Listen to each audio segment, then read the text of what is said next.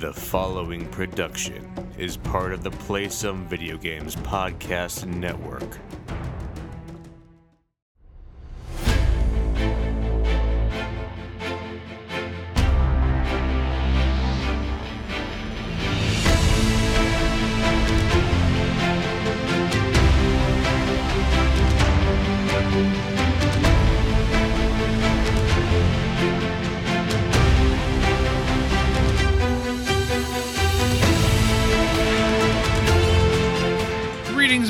And welcome to Board with Video Games, the gaming podcast that strives for the right balance of coverage for games you play on your table and on your television. We're a proud member of the PSVG Podcast Network and thrilled to be part of the Dice Tower Network as well. I am one of your hosts, Kyle Hyman, and joining me on this co-op adventure, my favorite guy to podcast with in 2021, Josh Borboni. How are you doing? Does that mean you didn't podcast with anyone else this year? No, I did podcast with other people. You weren't even there for it. I'm doing good. All things considered, you know, gearing up for a short, long week, if you know what I mean. No, I do know what you mean. Only working 3 days, but I know it's going to feel like 2 weeks. I hear you there. Okay, Josh. So here's what you need to do. Yeah. So call out you could call in sick. And I could edit this out like a professional podcaster would, but we're not professional podcasters because we don't make our living doing this. My mic level looks extremely high right now. Yeah. And I don't know what happened. So I'm gonna mute myself and check my levels quick. Okay. And you're just gonna regale our listeners with a story that you think is important for them to know this holiday season. Oh boy. Well, I'll tell this story. My brother lives in a small town in Massachusetts called Rutland, and every year the town fire department and police department do this thing for residents where you can, they only do a certain amount of entries, but you can register with them and deliver a gift for your child to the fire department, and then on the designated day, they'll have a police escort with Santa on the fire truck. And he comes with like an elf and Mrs. Claus, and he comes out of the fire truck with his big old sack of presents, and we'll ask if that child is present, and he'll give them a gift. And my brother and sister-in-law asked if we could be part of that through their town, and they said, yeah, as long as you're at the same address. So we got, I got my son a Transformers fire truck and wrapped it up and had Santa deliver it to him. And it was very cute and sweet and fun. And it was a nice little thing the town does. So that was a kickoff to our Christmas week. Well, that sounds nice. Honestly, that sounds like a nice little kickoff there. And now, hopefully, if I didn't blow everyone's ears out at the beginning, things are adjusted right now to a reasonable level. I don't understand. Like, I hate when your computer updates and it doesn't tell you it updated and suddenly just set everything back you had adjusted. Yeah. To the, so frustrating. So frustrating. But Josh, as you alluded, we're on the cusp of the holiday season here. We're recording on Sunday the 19th, so we're a little less than a week from Christmas. This episode will actually come out after Christmas, so we are jumping the gun. We're getting ahead of things here. So at the end I'll have us talk about actually this is a perfect segue right now. Gosh, yeah. How do you think our Christmases went? We talked a little bit before we started recording about some of the plans that we have, but how do you think our Christmases were? Are you excited about them? Like, did they go well? Like, what are your thoughts on your Christmas? Well, I have a 4-year-old now, so I'm like more excited about Christmas now. How do I think it's going to go? I think it's going to be stressful and enjoyable, and different percentages of each. I'm not really sure. It really depends on how this week goes. But yeah, it's funny because we were supposed to go to a concert on the 20th. It got canceled, and then. Not the 20th. Oh, no, yeah, the concert got canceled? Not the 20th, the 18th. Yeah, the concert got canceled because someone in Evanescence got COVID. Oh, man. So they're coming back in January. They're coming back on a Thursday. We had concert tickets for a Saturday. Now we get a Thursday night show. It's not quite the same thing. So my son was supposed to have a sleepover with my folks So my wife wanted to get tickets to one of the zoos in Rhode Island, Roger Williams Park. They do a Christmas lights show throughout the month, but you have to buy tickets in a window of time.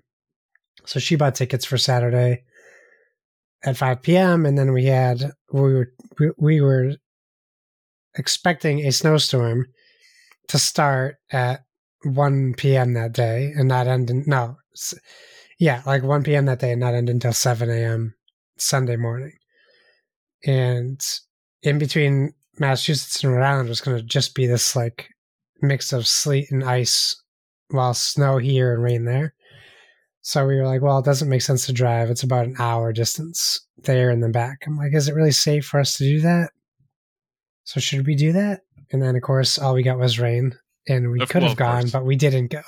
Right. We paid for the tickets. We just didn't go. So we went and had a little date night, and then we wrapped our presents for the little one that night. And the problem with buying your gifts early is I just couldn't believe we bought that many gifts for him. And I'm like, man, we started buying in like September. We wouldn't buy a lot at a time, but like it kind of just adds up because you're just putting it away and you're not like trying to figure out. We even had 2 duplicate gifts in our gifts. So I'm like, well, we'll give these to somebody else. Gotcha. Oh, goodness. So yeah. So I'm excited for that. I'm excited for him to get through all that and have a fun Christmas, and yeah, I'm sure that the stresses will be minuscule compared to the positives and the highlights. But well, I sure hope so. Yeah, I do feel like, you know, especially for people with children, holidays get, you know, the amount of just pure enjoyment tends to decrease. Like, obviously, seeing your kid be excited about things is great, but yeah. I feel like the amount of stress at some point seems very, very high. Whereas for me, it's just not that stressful. It just really isn't, you know. We are hosting my in-laws and my both my in-laws coming, and then my sister-in-law and her husband are coming as well. And so we are hosting all of them, and it is always a bit like, I enjoy it. We like having them here and we like doing everything. But it is, we went and bought groceries this week for when they're going to be here. And I mean, it was what we usually spend in like a month that we're spending just on this week, which makes sense though, right? Because if you're like a family with kids, I'm like, man, I bet this is what like regular people have to spend on groceries every week. And that's horrible. Like, that's so sad. And it's, you know, we're fortunate that it's not a big deal. Like, it's something that we can do. It just, I just was not expecting. And we're like, okay, well, there's going to be 6 of us, not 2 of us. So never mind, triple the amount of this that we're getting. And yeah, just so shocking about how expensive food is. Yeah, we did a quick grocery run today. We weren't even planning on going to the market on the way back from Target. We spent $148 on a quick stop for groceries. And I'm like, we can't keep doing this. Well, and that's the thing, Josh, like our typical weekly grocery budget is under $100. Yeah, it used to be like that for me too. Yeah. Yeah, because, you know, there's like 2 of us, and it's, you know, not that like it's, yeah, I mean, and I think that even sometimes like we're kind of fancying the food that we get, and it's still usually under $100. And today, you know, for the week, we spent close to $300, and I was like, goodness gracious, like that's about, I have some friends who have like 4 kids, and I'm like, gosh, that's what must be what they have to do like every week. Like, how do you do that? Can't even imagine. It's just amazing like how different that is. So. But I'm excited to have them here, and to you know, because I haven't seen like my brother-in-law in, oh my gosh, it's been a long time. So, you know, with obviously everything going on in the world, and it's just been a really long time. So we're excited to have them here, and then we're going to see my family not until January. So, you know, that's kind of just is what it is, because when you're far away, you know, from everyone. Yeah, you got to do it when it's appropriate. Yeah. Right. Or when it's easy to do so. But hopefully it's going to have gone well. We'll see how many games get played. I have no doubts that there will be a lot of games that we typically play with the in-laws here that'll get taken care of. So I could probably talk about Millborn and things like that again. I know, right? But yeah, so it's. I think overall it will hopefully have been good. So yeah. But awesome. Cool. Do you have big plans? Because we won't even record until after New Year's. Do you have big plans for New Year's this year? No. We have 4-year-olds, so we don't go out. My brother and sister and I have typically hosted a New Year's Eve event. We didn't usually go. We did go one year, and my wife left early, and I stayed with my son, and he slept there. But it wasn't worth it because he was up till 10, 11 o'clock, and it was 3. And he goes to bed at 7 o'clock at night normally. Yeah. So the next day was just miserable. It wasn't worth it. So I don't know what we'll do this year. If anything, maybe just make an appearance. But the way things have been going and all the extra overtime at work, I'm okay with a night in and a movie. That's probably what it will end up being. Well, there's you gotta watch the new season of The Witcher. There's a lot going on, yeah. So awesome. Well, listener, we hope that at this point that your Christmas was amazing, that it was very, very good, and that you had hopefully some time with people who are important to you, no matter what relation that is. But hopefully you were able to do that. And if you didn't, that's okay. I was someone who when I was a young professional in my career, I was had to be on duty for Christmas all the time. Yeah. So I ate. I literally have had the stereotypical dinner by myself in a Chinese restaurant on Christmas. Man. I've literally done that. Yikes. Yeah. So, but you know what? You still make your own fun and your own memories doing those things. Yeah. Too, so. Yeah. Whatever it was, hopefully it was meaningful and good for you, and that hopefully this, upcoming New Year's is safe and great as well. And obviously we're really thankful just that you're taking some time to listen to us. So with that, thanks so much for joining us this week, everyone. As always, if you have any feedback, questions, or suggested topics, hit us up at Board with VG on Twitter, or check out all the awesome stuff over on the Instagram, also Board with VG. For the final time, we're a proud part to play some video games. Well, we'll still be a proud part of that, but PSVG is on Patreon. We are thrilled with the support you've given us there thus far. And we just want to give a big shout out to Edwin Callow, Chris M., Devin Tyus, Joe Wilson, Josh Borboni, Nick Creature, Paul Calicote, RJ Kern, Stephen Keller, Zach Adams, Michael Taylor, Trucker Sloth, Brolin, Jason Carter, and of course, Horse Girl 69. If you missed the announcement last week, PSVG is shutting down their Patreon. Just from a time perspective, we just don't have... a lot of the people in charge just don't have the time anymore to dedicate to it. So we do really thank you for all the support. But just like I said before, never fear. All of your shows are going to continue. And for the most part, they're going to be free. So you're going to get a lot of the same content you were getting for $0 rather than the things you were paying for. But again, we do truly appreciate the support. And moving forward, if you want to continue to support us, the most important thing is just maybe leave us a review or share our show with someone who you think would enjoy it. We're also a member of the Dice Tower Podcast Network. If you enjoy our conversations about board games and would like to dive deeper into that world, we encourage you to check out the Dice Tower Podcast as well as all the other members of the network. No matter what type of board games you enjoy, there's a podcast on the network that's right for you. So, Josh, this episode, at the end of the year is always a little bit different. We don't typically do our usual thing, and so episode might be really short, might be really long. We'll have to wait and see. But I had crossed off the, what you're playing, but is there anything that you had been playing that you want to talk about? Anything new or different that you've played that you wanted to mention? We don't have to get into it, but I got my Kickstarter for the Oink games on the Switch finally came through. I was going to ask. Okay, so you did actually receive it. I did receive it eventually, not before other people could buy it, but whatever. Sometimes that happens. I mean, for a digital product, that's a little frustrating. I should have had the code a little earlier, yeah. So I only played Deep Sea Adventure, which is... So Oink Games, they make the small portable games. You see them in Targets. They're usually hanging by the tabs above some board games. So I played Deep Sea Adventure. Essentially, it's a game of rolling dice. You're moving deeper into the water against your opponents. You pick up treasure. And the more treasure you have, the less you move on your way back up. So it's kind of like Clank in the regards of you're diving deeper to get more treasure.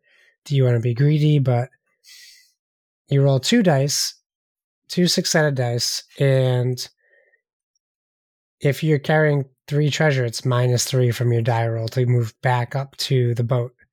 And if you don't make it back in time, you don't score any treasures. And It was fun. It'll be interesting to play with more people, but the computer totally smoked me. So that was embarrassing for me. But I was learning. And there's 3 other games on there that I'm looking forward to play. I think that talked about Big Brain Age last week. I did start Metroid Dread today. Oh, nice. So it did show up. It showed up on Friday, but I just didn't have any time to get to it until today. And that was still me like taking away time from other things just to try to get like an hour in to see how I like it. I like it just fine for right now. It definitely has the Metroid problem where the map and the backtracking is really going to become very frustrating to me in spots that I want to go to that I know I just don't have the right equipment to go to them yet. Right. Seem to be very frequent. Yes. Yeah, and those robots are no joke. In fact, they're too OP. It's not fun to have to continuously try to run away from them. But that being said, I still like the game in general. We'll see how much that changes over time. Yeah, and then I grabbed Hot Wheels Unleashed because it was on sale and my son had been wanting to see it / play it, so I've been playing that. And it's pretty fun. It is challenging.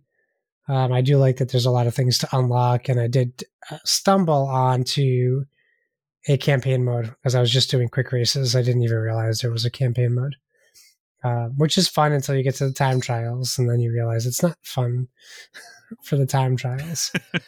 But yeah, and I downloaded The Gunk. I haven't tried it yet, but it's waiting to be played.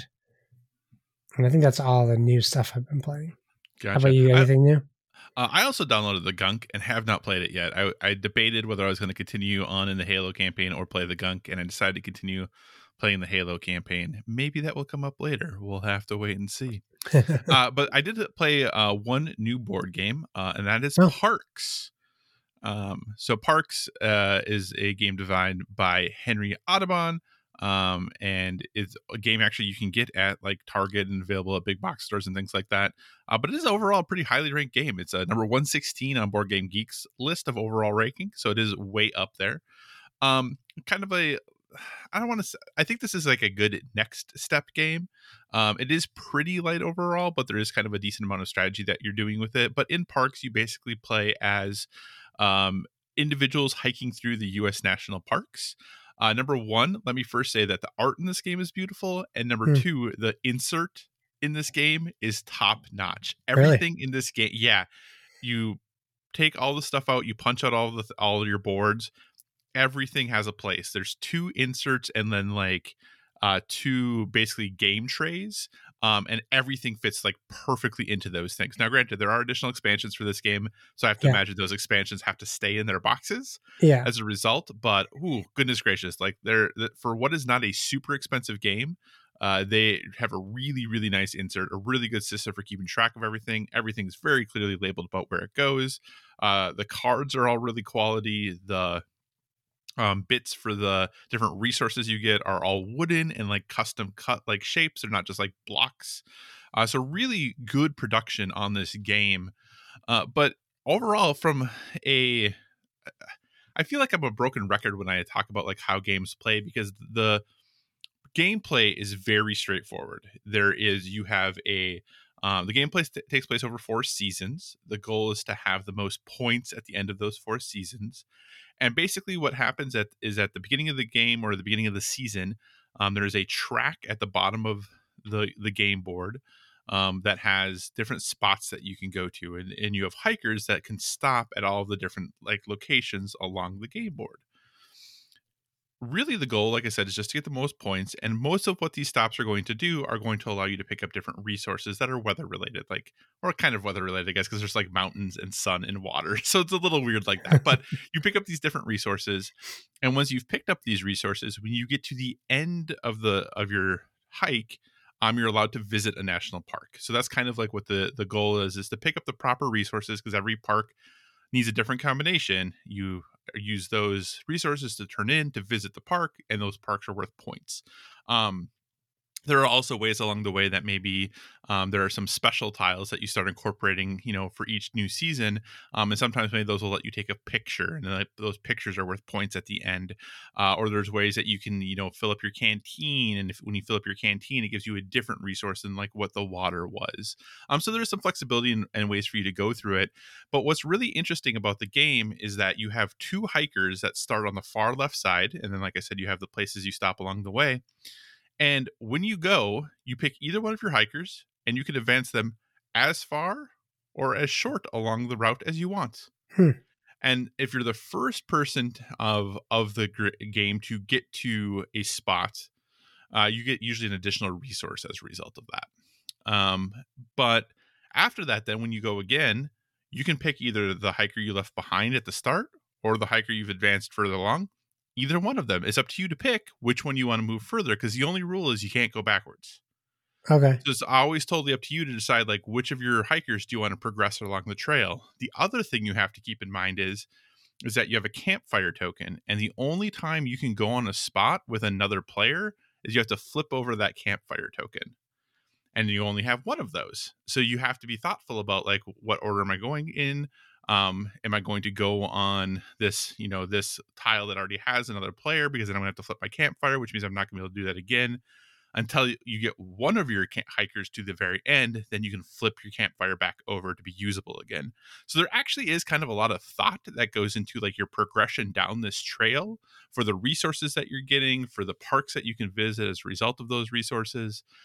Every season, or every time you... Well, yeah, I guess it is. Every season has a weather pattern, and that weather pattern changes kind of the way that the resources interact. So, like, one season, it might be anytime you get a forest, you also can take a water, you know, or it might be like anytime you get a mountain, you also can take a forest or a sun or something like that. So these then interchange the ways that you're interacting and kind of moving through. So this game's really great. If you're looking for something that is going to give a lot of play value because of the seasons and the fact that you, like, shuffle up and lay out the board differently every time for every season. There's just a ton of replay. The number of parks, the parks deck of the different parks you can go to is very large. So you're not going to get through every single park every single time anyway.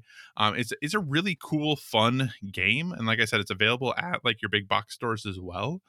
So if you are, you know, maybe looking for something that might be just a slight step up from your, you know, gateway games, I think Parks is a great thing to look at, and there is a solo mode for it too, so it plays 1 to 5 players. Plays really well at 2. I have to imagine, just from what I've seen, it looks like it played pretty well at 4 as well. Haven't 5, I don't know. I've only played it at 2 at this point. I'm hoping to play it at 4 when we have some family here. So overall, really like it. Definitely recommend it if you have the chance to pick up Parks. It is a great game. Really, really surprised with how much I like that one. So. But that is it, I think, for new games and stuff that I've been playing. Otherwise, most of what I was doing was trying to catch up and get a little further in a lot of the games that we were hopefully going to talk about today. So, all right. So that we're just going to kind of move on then, and we're going to kind of have two different segments. One thing is going to be our first segment is going to be just our favorites of the board gaming for the year. And then, you know, later on in a little bit here, we'll talk about our favorites for video games for the year. So Josh, you know, starting with board games overall, how was board gaming for you in 2021? Well, that's a good question. How was it for me? Probably the same as it was for most people. You know?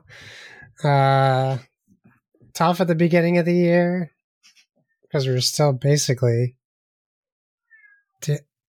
dealing with quarantine. Wow, what's going on? I was like, I don't know what's happening. I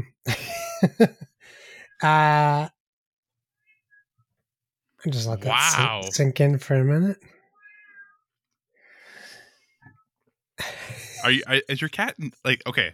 I apologize. She's not in heat. No. Okay, that was what I was going to ask. I was like, my goodness gracious, she sounds like she has needs that she just wants attention. Yeah, she just wants attention.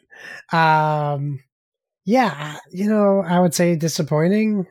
I didn't really we didn't really get to play nearly as much as we wanted to. I played half of the first half of the year was over Skype, and it was either Villainous or horrified, you know? So that was fun, but you know, it's not quite the same. I really appreciated our Gloomhaven times, but I would just say, if we're going to just answer this in general before more stuff, it was just kind of just another weird year coming after 2020, where we all thought this year was going to be the year we could get back to in-person gaming and stuff, which it's easier to do now than it was at the beginning of the year. Yeah. But I think a lot of people understand, like, the people who are working are really working a lot now, and I think it makes it even harder to find time. At least I can say that specifically in my case. It's just really hard to find any time now with so much, like, being so short-handed, and having to work so many extra hours every week. Not going away to conventions, like, where I get a good chunk of board gaming in, you know, just kind of I would say, not to take away from my positives, just a disappointing or a letdown. Yeah, no, I think 2021 was a year that I think a lot of us had hoped we'd be able to get back to quote unquote normal of what we were typically doing in the board game world of getting together around a table, sharing time with others, and playing some board games. And while you're right, it definitely, the possibility of that happening more is there, it still just isn't the same as it was before. And I don't know, I think it's gonna be a long time until it is, right? Like, yeah, you know, obviously as things are going right now in the world, like, you know, we are having another pretty significant spike in COVID, and that isn't uncommon compared to, like, past pandemics. If you look at the historical data of what has happened, like a spike like this, you know, at this point from when it originally happened is not uncommon. And it just seems like it's going to be some time until we really get back to, you know, having game weekends where we have to get a whole bunch of people get together and we just hang out for a weekend and play board games. And as a result, like, I played a lot of games two player. And I think actually everything, I'm trying to think if we ever had anyone over to play board games, and I don't know that we did. And did you play your Villainous? You went somewhere else to play your 6-player game. Was that this year? Oh no, because that 6-player game of Villainous was Christmas time of 2019, Josh. Oh, well, okay. Well, I guess I remember that better than most things. Yeah. So, yeah, we haven't really done much. I'm trying, and maybe I'm forgetting something. It's very, very possible that I'm forgetting getting together with people to play board games. But if we did, it clearly was not often. So we played a lot of 2-player games. And honestly, like, our desire to play board games just wasn't as high because we weren't getting together with people. Not that we don't like, my partner and I don't like playing games together, but just the excitement of knowing you're getting together with some people to play a game, and like what that means and the fun and excitement associated with that, it just wasn't there. And like you kind of mentioned with like how work has been, you know, you get home at night and you're kind of like, I'm pretty tired. Like, I really don't want to sit down necessarily, like, and play a game or learn a game, especially, you know, and it's not that you don't love the hobby. It's just that life is in the way right now, and really was a lot. So overall, like, I was pretty down on board gaming for this year, and that, I don't think that's a representation of the quality of games that came out. It was just a representation of where I was in life, you know. Right. Kind of building off that, then, Josh, how do you feel the year was for the board game industry? Then, from, you know, looking at it, reading the news like we do, and covering the topics, like, how do you feel it was for the industry as a whole? Good year, not so good year? What are your thoughts? Yeah, I mean, the irony of the pandemic is, I think that they had two of their best years the past 2 years, because people are just kind of been cooped up and they needed something to do. And it's still another year where you're seeing more board games in the public eye, like in shopping, like retail stores, and more customer facing, I guess would be the word I want to use. So they're just growing in popularity still. I think I said this last week, like, you can't listen to a commercial on TV, on the radio, or something without them mentioning board games. Yeah. So it's definitely out there. But yeah, you know, I think it was probably a good year. We'll find out in a month or two. Actually, they're later, right? Like March. So we'll find out in a couple months about how their year ended. Yeah. And like you said, I do feel like all signs are pointing that it's been a really successful year for the industry. That Kickstarters were funding at very high levels, like, you know, breaking records, you know, in the early part of the year for how they were funding. And obviously the end of this year has been a little bit contentious, especially, you know, you can go and read the stories about Kickstarter moving to blockchain and crypto and all that good stuff, and a lot of creators being very upset by that change. So you can see that there's some contention maybe about what the future might hold for that. And it is interesting that we talk so much about Kickstarter, but for the hobby board game industry, I feel like Kickstarter really kind of is the thing, right? Like Hasbro and you know, the other mass market games obviously do well in the stores, and we do have a number of hobby games. You know, Wingspan hit 1 million copies sold. Like, you know, big things were definitely happening this year. So from an industry perspective, it seems like everything's just golden, really. I mean, especially if you look at like the CCG market, just off the chain, ridiculous levels of things being sold. So it definitely seems like the industry is very healthy right now. The fact that Asmodee got acquired is for over $3 billion probably tells us, you know, something about where the industry is at. But I think from an industry perspective, it was a good year. I do think that moving forward, which we'll talk about more in a bit here, but it'll be really, I'm really curious to see if the idea of fewer, bigger games does come to fruition, because we keep hearing that idea that that's what's going to happen. And I feel like to a degree we're starting to see that, but I'm wondering if, you know, companies like Asmodee are going to start slowly reducing the number of games they're releasing each year, and put a bit more into them to kind of, you know, try to get 60, 70, 80, $300 from people, you know, for their games like others are doing. So what was, Josh, for you the best non-gaming part of board games in 2021?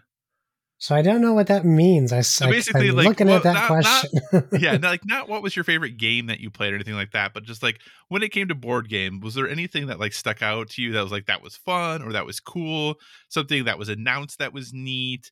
You know, something that isn't like the actual quality of a game you played, but just something from an industry perspective. They're like, hey, that was pretty cool. Well, this is, I'll say this, because I'm pretty bummed that we didn't go to PAX Unplugged this year. And obviously we made that decision not to go because of the state of the world. But what I would say, I guess, is the best non-gaming part of board games is the conventions returning and taking seriously what is going on.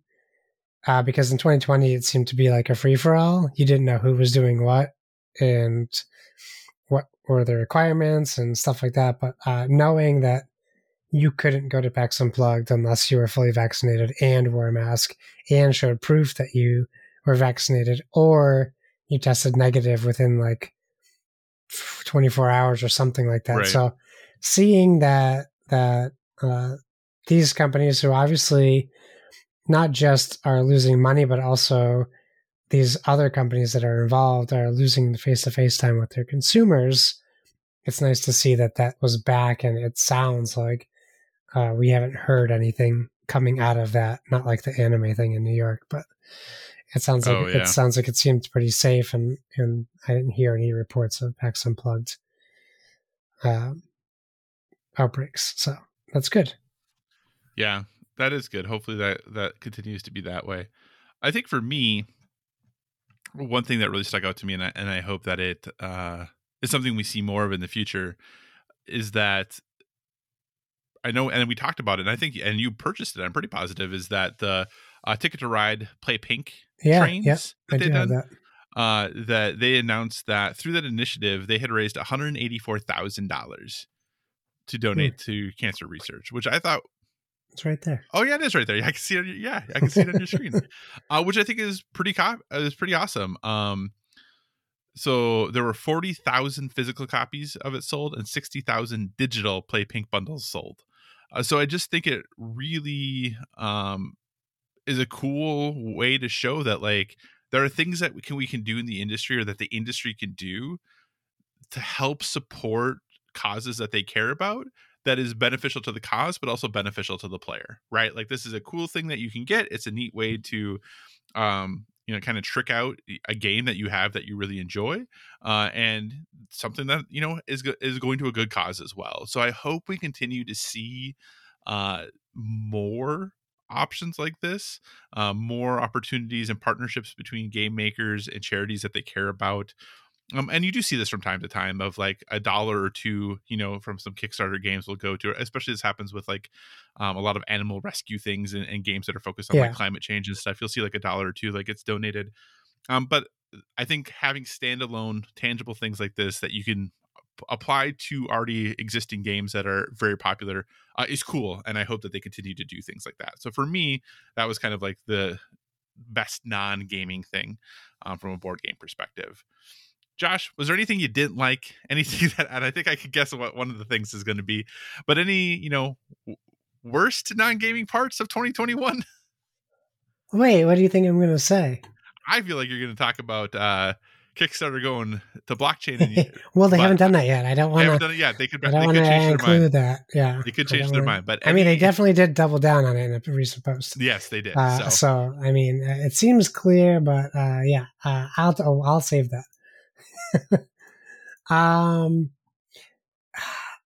We still had some issues in board gaming similar to video gaming, as far as unsafe environments for employees. So I mean that definitely is part of that list. I guess I would also include the not being able to go to conventions at the beginning of the year is not a great part of board games this year. Not being able to play with my in person for the first 4 or 5 months of the year was also not great either. I don't know that there has been too much going on in board games for there to be anything like that's really like on the top of my mind that has already happened. Plenty of things to worry about for next year. But in general, I think it was overall a better year than a bad year. Yeah, I would agree. I think that overall it was good. For me, the continued trend of cost of games is for me like the worst part. Yeah. But also, clearly the games are still being successful. So maybe I am just, again, an angry man, old man yelling at cloud situation of like, I am just out of touch potentially with the way people want to spend their money when it comes to games. It just really seems like board game prices overall are getting really, really out of hand. And obviously there's, a lot of complicating factors to that. Shipping this year was just bonkers, cuckoo bananas. And yeah, that was, I think, obviously a bad thing too, is just like the shipping situation and all the issues that caused. But I really hope that, moving forward, we can find ways to control board game costs a little bit more. Asmodee came out and said that they're going to raise prices again, and they just got bought, and now they're raising prices. Imagine that. So it does seem like we're kind of on this perpetual train of, while there are very good, inexpensive games, it does, I think, make the hobby seem a bit exclusive when the games that people are talking about, the games that are receiving the most hype, the games that are kind of like everyone is raising up as like these awesome experiences that everyone needs to be part of, are costing literally hundreds and hundreds of dollars. And like I said, there are great, exceptional other options out there. There are very, very good games that are inexpensive. It's just it doesn't tend to be a thing that we highlight maybe as much as we should, which we're partly to blame for too, right? Like we talk about the cool Kickstarters that we got and how I'm super stoked for Foundations of Rome, things like that coming next year. Right. Like I'm as guilty as anyone is. It just, it does get very challenging sometimes to feel like there is a pressure to keep up with the Joneses, if you would, when it comes to board games. So, all right, Josh. So, when it comes to board games, we don't do as much as, other podcasts do when it comes to like getting new releases right away. We also, tend to be able to like differentiate like when video games are released a little easier than board games just because of how board games, the industry works itself. But yeah, what were some of your favorite gaming experiences this year for games you played the first time, you know, whether they came out this year or not? Like, what were some of your favorite games you played this year? You know, I had such a hard time with this because not only I know I played a bunch of games this year, right? But there's been few and far between, so it's really hard for me to remember like how much I played and when I played and what I played. And even like Google, like looking up the top games of this year, like I didn't even play any of them. I know, right? So what I'll say is for, at least for experiences, like my favorite experience has been, well, two things. One is continuing the Gloomhaven campaign. And then the second one, even though I haven't been able to participate in like 2-3 months now, was being invited to Pathfinder campaign and playing in a Pathfinder campaign. Mm-hmm. I will say there were a lot of growing pains for me, and it wasn't a lot of fun for me right away. In fact, I wanted to stop playing because I really didn't think I was contributing. Mm-hmm. But I was very fortunate enough to have a great friend and GM running that game and friends playing with me that they just didn't want to let me give up and would press me to ask me why I was like frustrated. And I think once I got through that, and I really appreciate that happened, I was able to like kind of, because I'm playing with three other people who have played Pathfinder or Starfinder for years. And I've never played. So I felt like this immense pressure to keep up. And I started getting really frustrated when I didn't know what was going on, and I felt like I was being talked down to because I was expressing like I didn't know. Mm-hmm. But once we crossed that bridge and they really went out of their way to help me get past that, it really started vibing, and I was really looking forward to playing Pathfinder every other Monday, and then you know, school came back and people decided they didn't want to work anymore, which made my life miserable.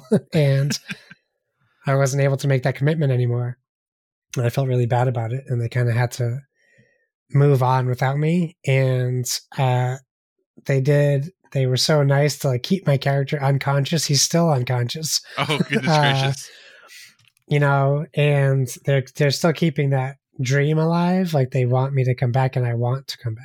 So I'm really looking forward to the day people hear this. I will hopefully, assuming the world didn't explode or my plans didn't get changed again, I will have played on the 27th.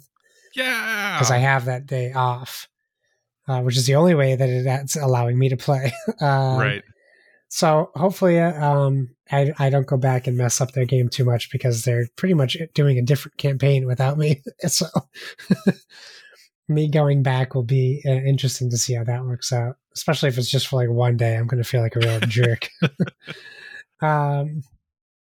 And then one of my favorite games, I would say it counts as the experience.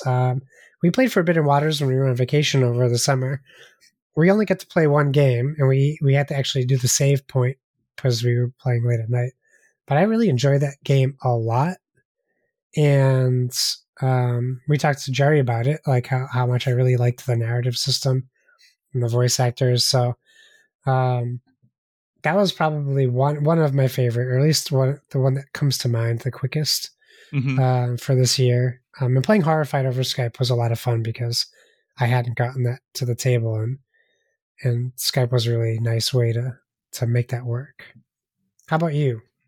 So for me, there's two big things that jump out. And obviously, I think one of them is going to be pretty obvious to listeners. And that's Sleeping Gods. I just really loved Sleeping Gods so much. It is a game that, you know, if I sit down and really start thinking about, you know, my 5 favorite games of all time, like this game easily could fight for a spot there. So for me, having that opportunity to play that game and play it as much as we did, I feel very fortunate for, because, and you know, actually we talked with Jerry about this too. It is a little like there's a lot going on and you have a lot to keep track of, and there's a lot of books that you got to flip through. And so it is a little finicky, you know, when it comes to all of that stuff, but the world that was created, the gameplay that's tied to it, the combat that's part of it, the exploration that happens there, and having a you know that what your goal is and trying to look for like clues in every place you go that might lead you towards that goal.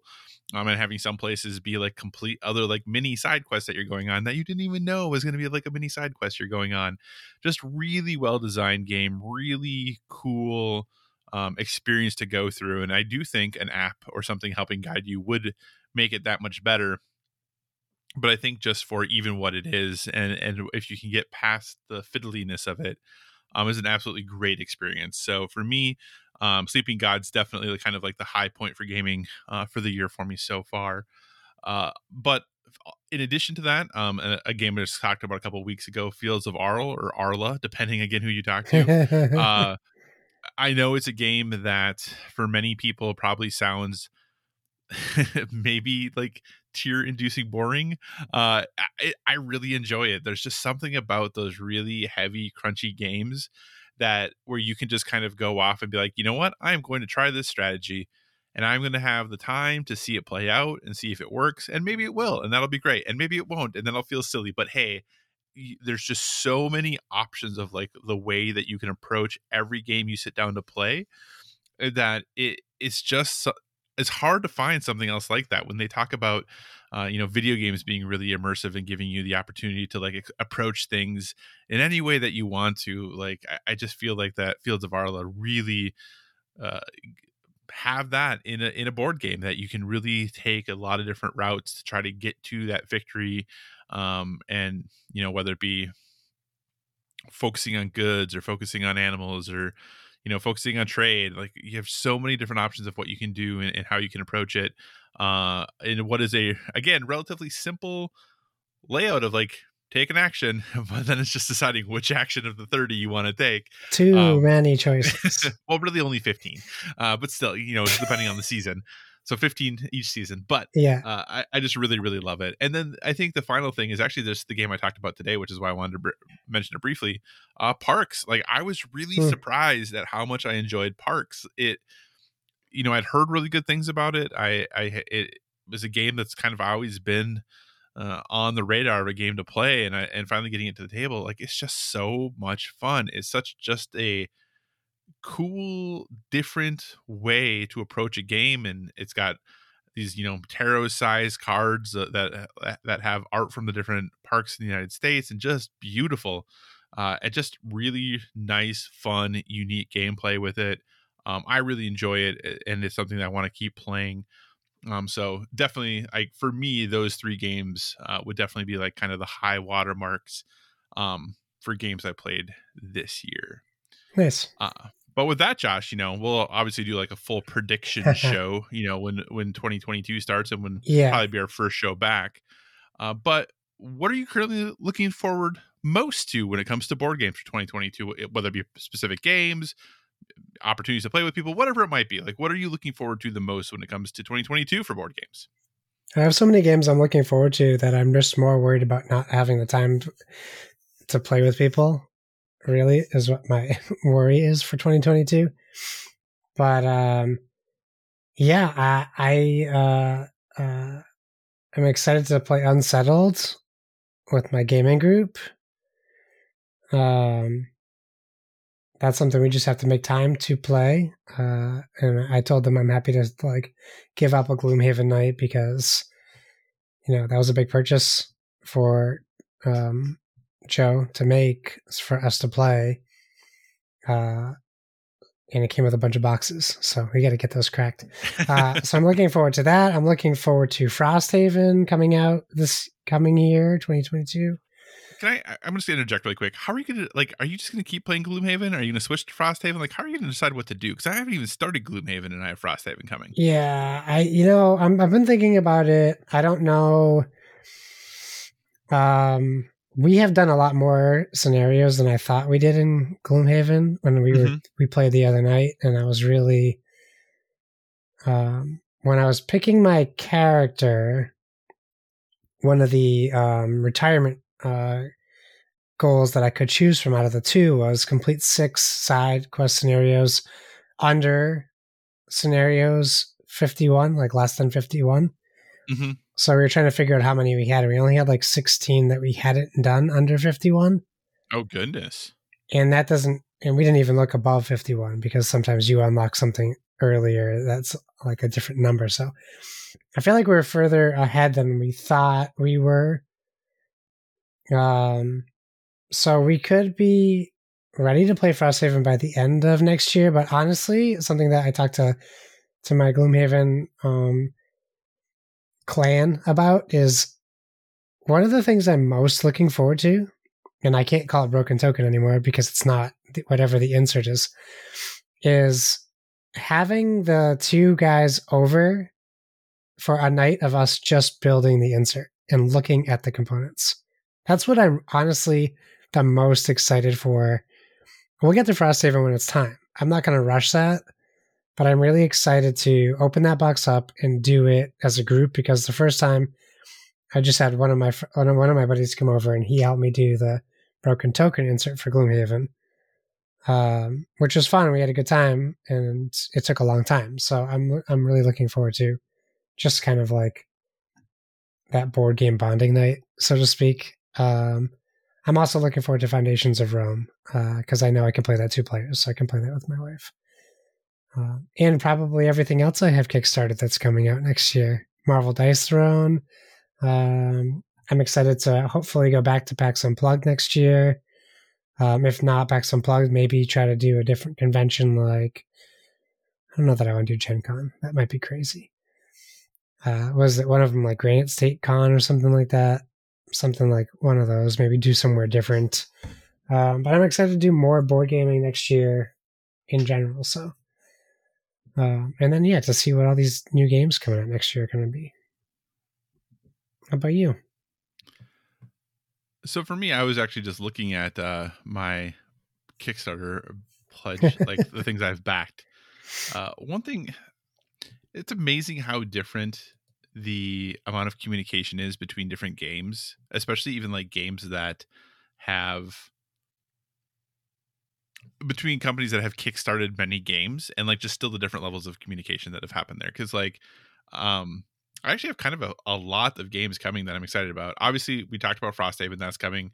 I think Foundations of Rome is actually my oldest Kickstarter that has not backed, that has not happened. That I've is it older than Frosthaven?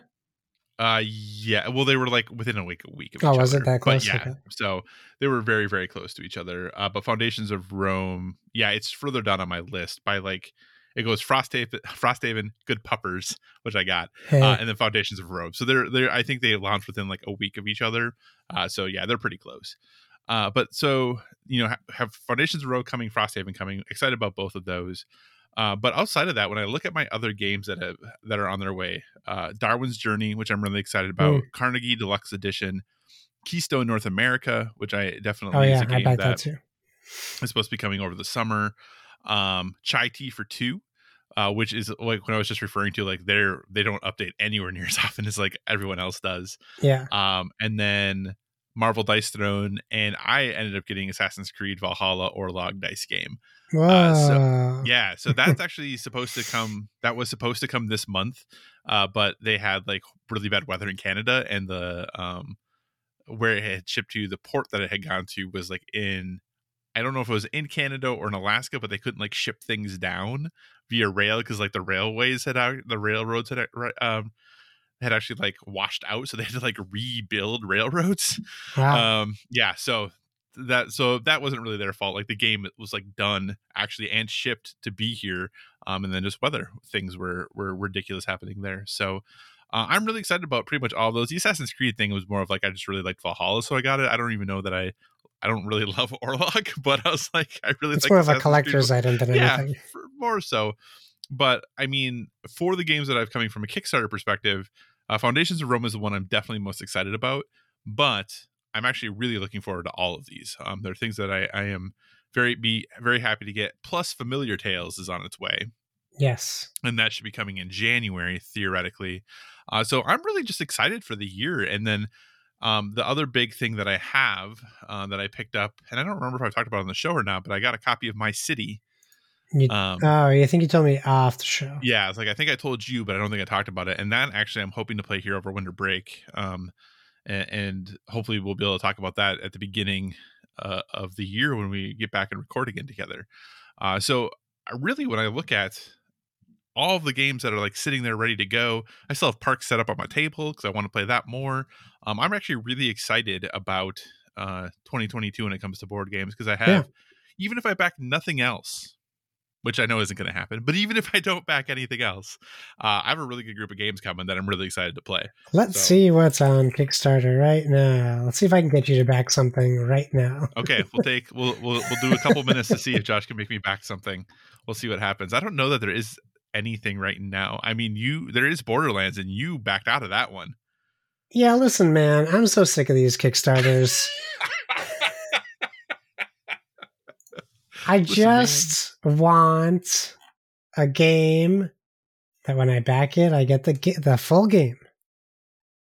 Looking at you, every CMON game and Horizon Zero Dawn and Pacific Rim and pretty much every other game I've been excited about that I haven't been able to buy. I'm sick of it. I'm mad at it. I don't say I hate a lot of things. I hate it. But Josh, you can get the whole thing for only $365 plus shipping. Yeah, you know what I could probably do is just take my child tax credit and put it towards a board game. Is that what they want me to do? Apparently, yes, is what they want you to do. Hey, were you going to buy a new video game console? No, buy this board game instead. Though on that video game console, you could play every single Borderlands game that has ever existed. Ugh. Hey, there's a game called Nostalgics. It's an interdimensional CCG. Nostalgics. Everyone is a hero. Oh, everyone's a hero? Okay, here we go. Nostalgics trading card game. Let's take a look. Oh, 13 days to go. It's got almost $1 million. The art looks pretty cool. It does look kind of neat. Yeah, it has add-ons that are sold out. That's probably a good sign for them. How do you sell out add-ons? oh boy, though. So this is just those straight up buying booster boxes. Yeah. Ooh, I don't know if I'm into that though, Josh. Like, let me back up. I am into that, Josh, but it scares me. So like, I don't know that I. But actually, one of the things I was going to talk about, and you can continue to look for this is, I'm not going to back this. I can tell you that right now. So if you want to look for a different thing to try to get me to back, that's fine. But one of the things I did have on my list, I have fallen down this rabbit hole. I don't even play it anymore, but I've been watching a couple magic YouTubers. And it's really making me want to get sleight of hand and stuff. No, not like that, like Magic the Gathering, but I appreciate the joke. And it's really making me want to jump back into MTG Arena. And because they now have like cards specific, from what I understand, at least, that cards that are specific to Arena that like don't work like in the tabletop world or when you're playing like in person, but do work when you are playing a digital game when it comes to randomness and all that good stuff. Okay, this is the one that I thought maybe you might send my way. But Josh, there's only 37 hours to go for Octopus's Garden. Which means you got to back it now. I know I would have to back it now. Josh, do I want to buy? It is only $30. It looks really cool. Fun for a whole family of octopuses. Josh, I'm not an octopus though. Yeah, that's a good point. So it is a pretty fair. Good. $30 though. Like that's a good price. A lot of a decent amount of stuff in the box. It looks like it's pretty high production quality. We'll put it here. I'll put it to the side. I want to watch a little more about it before I decide. But you may have successfully done it. My job. You almost did your job. So one garden. Kickstarter exclusive wooden pearls. All maybe I want some wooden pearls, Josh. We'll have to see. Okay. Potentially your job is done. But yeah, that's the other thing though, that kind of what I was mentioning is for 2022, I might try to get into probably a digital version of a card game, whether it be Legends of Runeterra or MTG Arena or something like that. I really miss deck building and like doing those things and kind of theory crafting, but what was kind of surprising to me is like watching MTG Arena as someone who played a ton of Magic back in the day, how much the game has progressed where they're doing stuff that I'm like, I have no idea what's happening right now. And that's just really kind of an intimidating thing when it's a game that you used to know like the back of your hand, and now you look to play it and you're like, I have no clue what's happening. So we'll see. But I kind of want to do that. So that's why I'm thinking maybe something like Legends of Runeterra or something where I don't expect myself to know what's going on. Whereas when I look at Magic, I expect myself to know what's going on. So my plan has backfired. I have backed Octopus's Garden. Well, there we go. That's good. Whoops. Is it really whoops? You said it looks good. So what's the problem? My wife likes it and my son loves octopuses. So there you go. That's great. That's my excuse. So. But yeah. Awesome. And I like the mechanic. Anything else about board games, Josh? Yeah, I gotta stop buying them. Okay. Well, and this one will come at the end of next year, so you'll be in the clear. You got some time till you get it. Perfect. Cool. All right. Well, with that, then we're going to move on to recapping 2021 in video games for us. So, Josh, overall, now I know Nintendo has sent out their like recaps, but no one else has yet, as far as I know. Yeah. Other than like Twitch, it has like usually who you watched on Twitch if you want. Overall, how is video gaming for you, Josh, in 2021? I mean, better than I expected, but also oddly worse than I expected. And I don't know how do I make that make sense? I played a lot of games. I finished a significantly less amount of games than the year before.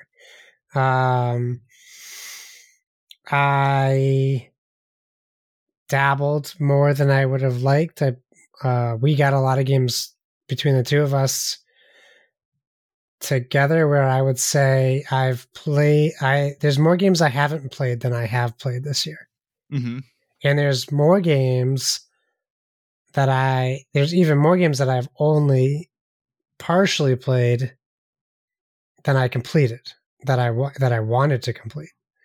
Very weird year. Again, I can easily attribute that to work post June on. So that's really where more than half of the year for me was really tough to find time to video game.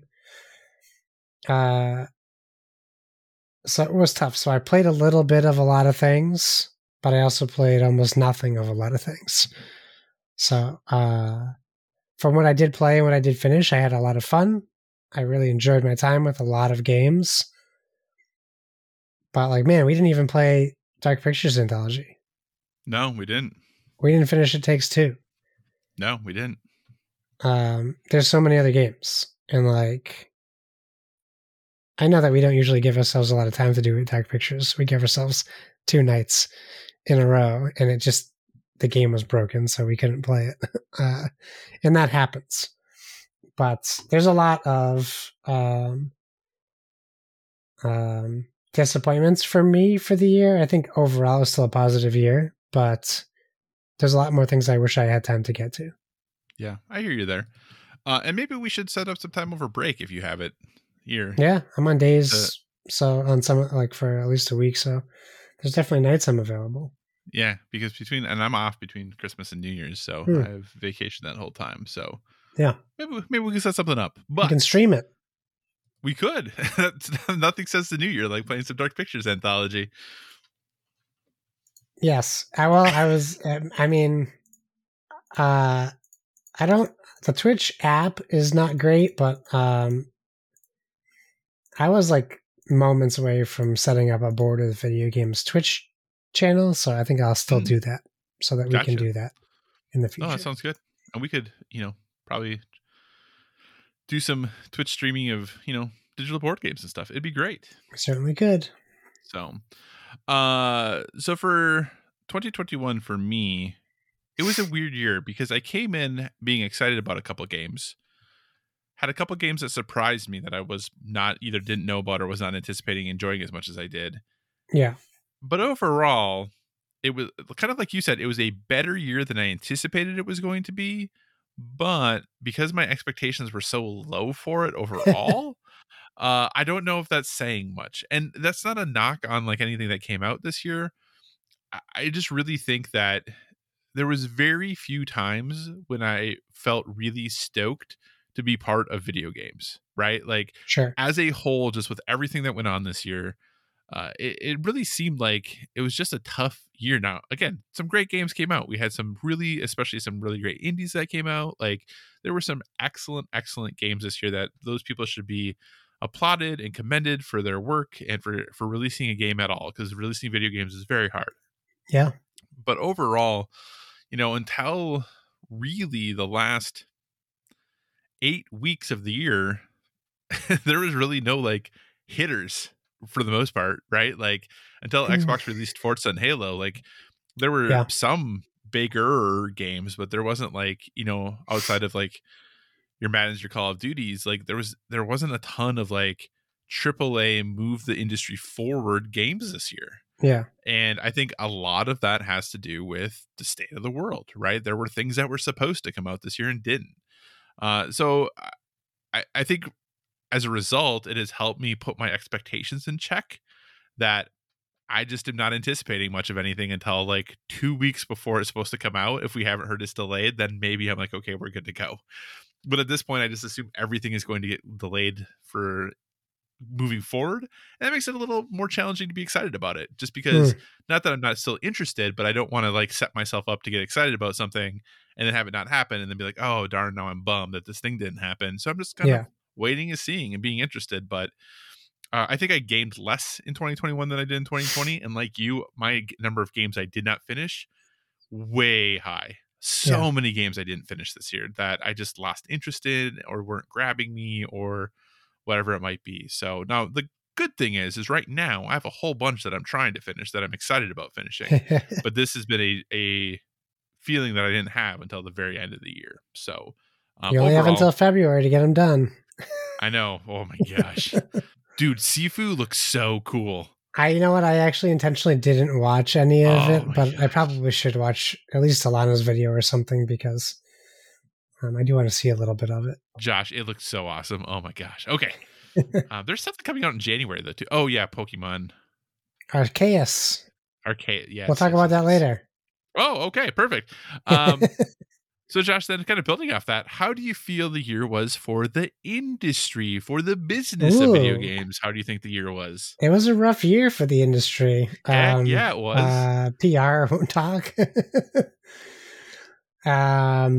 Chip shortage, shipping containers falling over. It's been a tough year for the board game industry. I'm looking at the video game industry.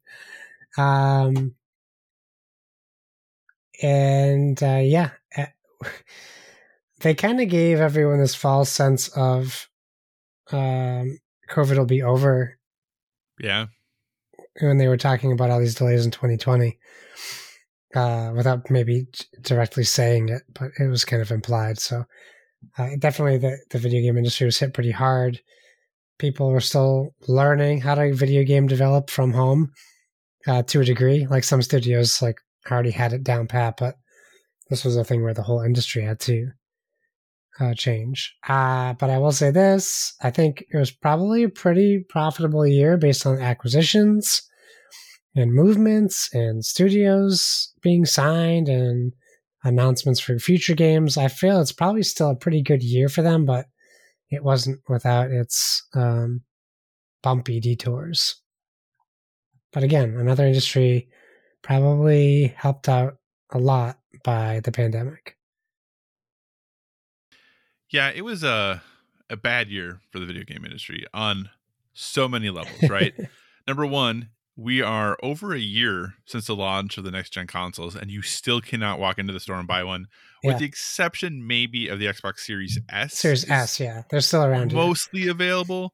But outside of that, like, you cannot go in and buy a Series X or a PS5, like, ever. Like, they're just impossible to get still. And that is not a good situation for anyone, for Xbox, for PlayStation, for the consumer, for the game developers. Like, that's not a good situation for anyone. So that is really making it a tough year. And I think genuinely, like, even though we know from the PlayStation side, like, if Horizon hadn't intended to have a PlayStation 4 edition, like I think it would now, because they would need it. They would need it to sell the copy, you know, like this, they'd have to sell it to someone. Yeah. So in retrospect, it actually probably was a good thing for a reason they did not anticipate. So that I think has been challenging. Obviously, all the stuff with Activision Blizzard and just the working conditions, it makes it hard to be like, yeah, I'm a video game player and video games are awesome. I mean, are they? Like, you know, like when you hear about all the things that are going on and the experiences that people have, it just, there were very few times that there was general news about video games and it was good news, or that the good news could get out of the shadows of all of the bad news, right? So that's not to say that nothing good happened. Good things did happen, but there was just so many not great things happening all over the place that it just felt like a bummer a lot of the time to like read the news. Yeah. And kind of like you said too, like the continued consolidation of the industry. The industry like is becoming more and more controlled by the major players. And I have no doubts that independent studios are still going to be spun off and created, that a company gets acquired, so someone leaves and they create their own indie studio. That stuff is going to continue to happen, but there's only so much money to go around, right? So like those people are still going to need to get money from somewhere to make their game. Yeah. Who do you go to then? You know, you go to one of the big ones. And I think that includes the Embracer Group. And then we just heard that, you know, Tencent just bought Turtle Rock, right? Crazy. Like these consolidations are continuing to happen. I think Garrett posted in the Discord that like Tencent bought or invested in 100 different game companies this year. Yeah. You know, that's ridiculous, you know, and I think that's just going to continue to happen. There is this arms race of content for consoles you can't get. So it's just kind of a really interesting situation to be in. But I don't think acquisitions are going to slow down. I think those are going to still continue to happen. So it was kind of a weird year. It was something that just, I who knows, you know, like how things are going to go and what things are going to be like. And yeah, it just super, super weird year. And overall, I think probably not a good year, despite the success of things selling and selling lots of games. I don't know that it was overall a good year for the industry from a PR perspective. So, right. Trying to turn things, you know, a little more positive, Josh. Sure. Any characters or anything that stood out in games you played this year? Like any new favorites that you're like, I really like this character now, or someone you want to continue to learn more about? Anything that stood out on that aspect? I don't know. You know, I was thinking about that too when I read it. Specific characters. I mean, maybe not. I mean, I want to say the main character from Returnal, but I can't even think of her name. So like, does Celine. That make it memorable? Yeah, Celine. So I really enjoyed her character, and the main character from Deathloop, I really enjoyed their characters. I would consider them memorable for sure. But I can't think of anything where I'm like, from this year where I'm like, I can't wait to see where this story goes next. Like, I'm happy with the games I played and with the characters I experienced the games with, but I don't know that I have a favorite out of them. Gotcha. I have quite a few actually that stuck out to me, which is part of the reason that I put this down. Yeah, because I figured that you must have some. I had a lot of characters, and I'm really surprised because I have some characters that really stuck with me more than maybe even the games that they were in did. Sure.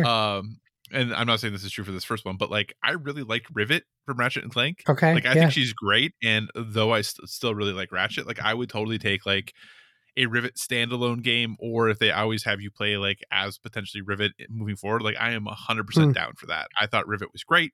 I think she was a really fun, cool, nice addition. And maybe I think the new iteration of Ratchet and was a little standoffishy. Originally, Ratchet and Clank got a little more lovable as time went on, but just like with where Ratchet is at right now, I think he's a really lovable, easy to like character, and I think Rivet fits easily right alongside that. Like, I think she's a really nice addition. Kind of building off that, Alex Chen from Life is Strange I think a part of that has to do with just the quality of the voice acting that was done for that character. And I know historically Life is Strange has, you know, moved on to different stories. They have some that are duplicates, others that are new. I would love to see more Alex Chen, you know, in the future. So I would be cool with another game kind of involving her and sticking with that for a bit. So yeah, I really enjoyed Alex Chen. I thought she was great. And then this is kind of a funny one. And I don't know what to call it other than the main character from Chicory. And the reason I say that is like Chicory is a character in the game, but not the character you play as. Yeah. And you get to name your character at the start, and the game asks you what your favorite food is, and that becomes your character's name. So my character's name was Tacos. So for me, Tacos was great because there was a lot of fun things that happened. So I guess that's a spoiler. I guess if you play Chicory, you just know that when they ask you your favorite food, that's gonna be your character's name. But yeah, I just everything that kind of that character goes through and the experience that they have, the interesting like ways that they kind of weave in some gameplay things with that character is just really fun and really cool. Yeah, so I really liked Tacos as well. I thought it was great, and you know I do think that Celine is a worthy mention there from Returnal because you know. Yeah. Especially once you get further and kind of realize what her story is all about. But she's also just like, you know, we don't see a lot of like middle-aged women as like the lead character in a video game. And, you know, she definitely fits that bill and is an interesting character with a lot of depth to her. And yeah, I think, you know, I don't know, depending on how far you get in the game, I don't know that we're going to see her in any other games moving forward. But I think she's a great character and I think she was pretty fun. Any memorable or favorite music of this year, Josh? You know, maybe not specifically music, but there was one thing that I think of when you say that. And I want to say it's the DualShock controller, the PlayStation 5. What is it? It's called DualShock 5? DualSense.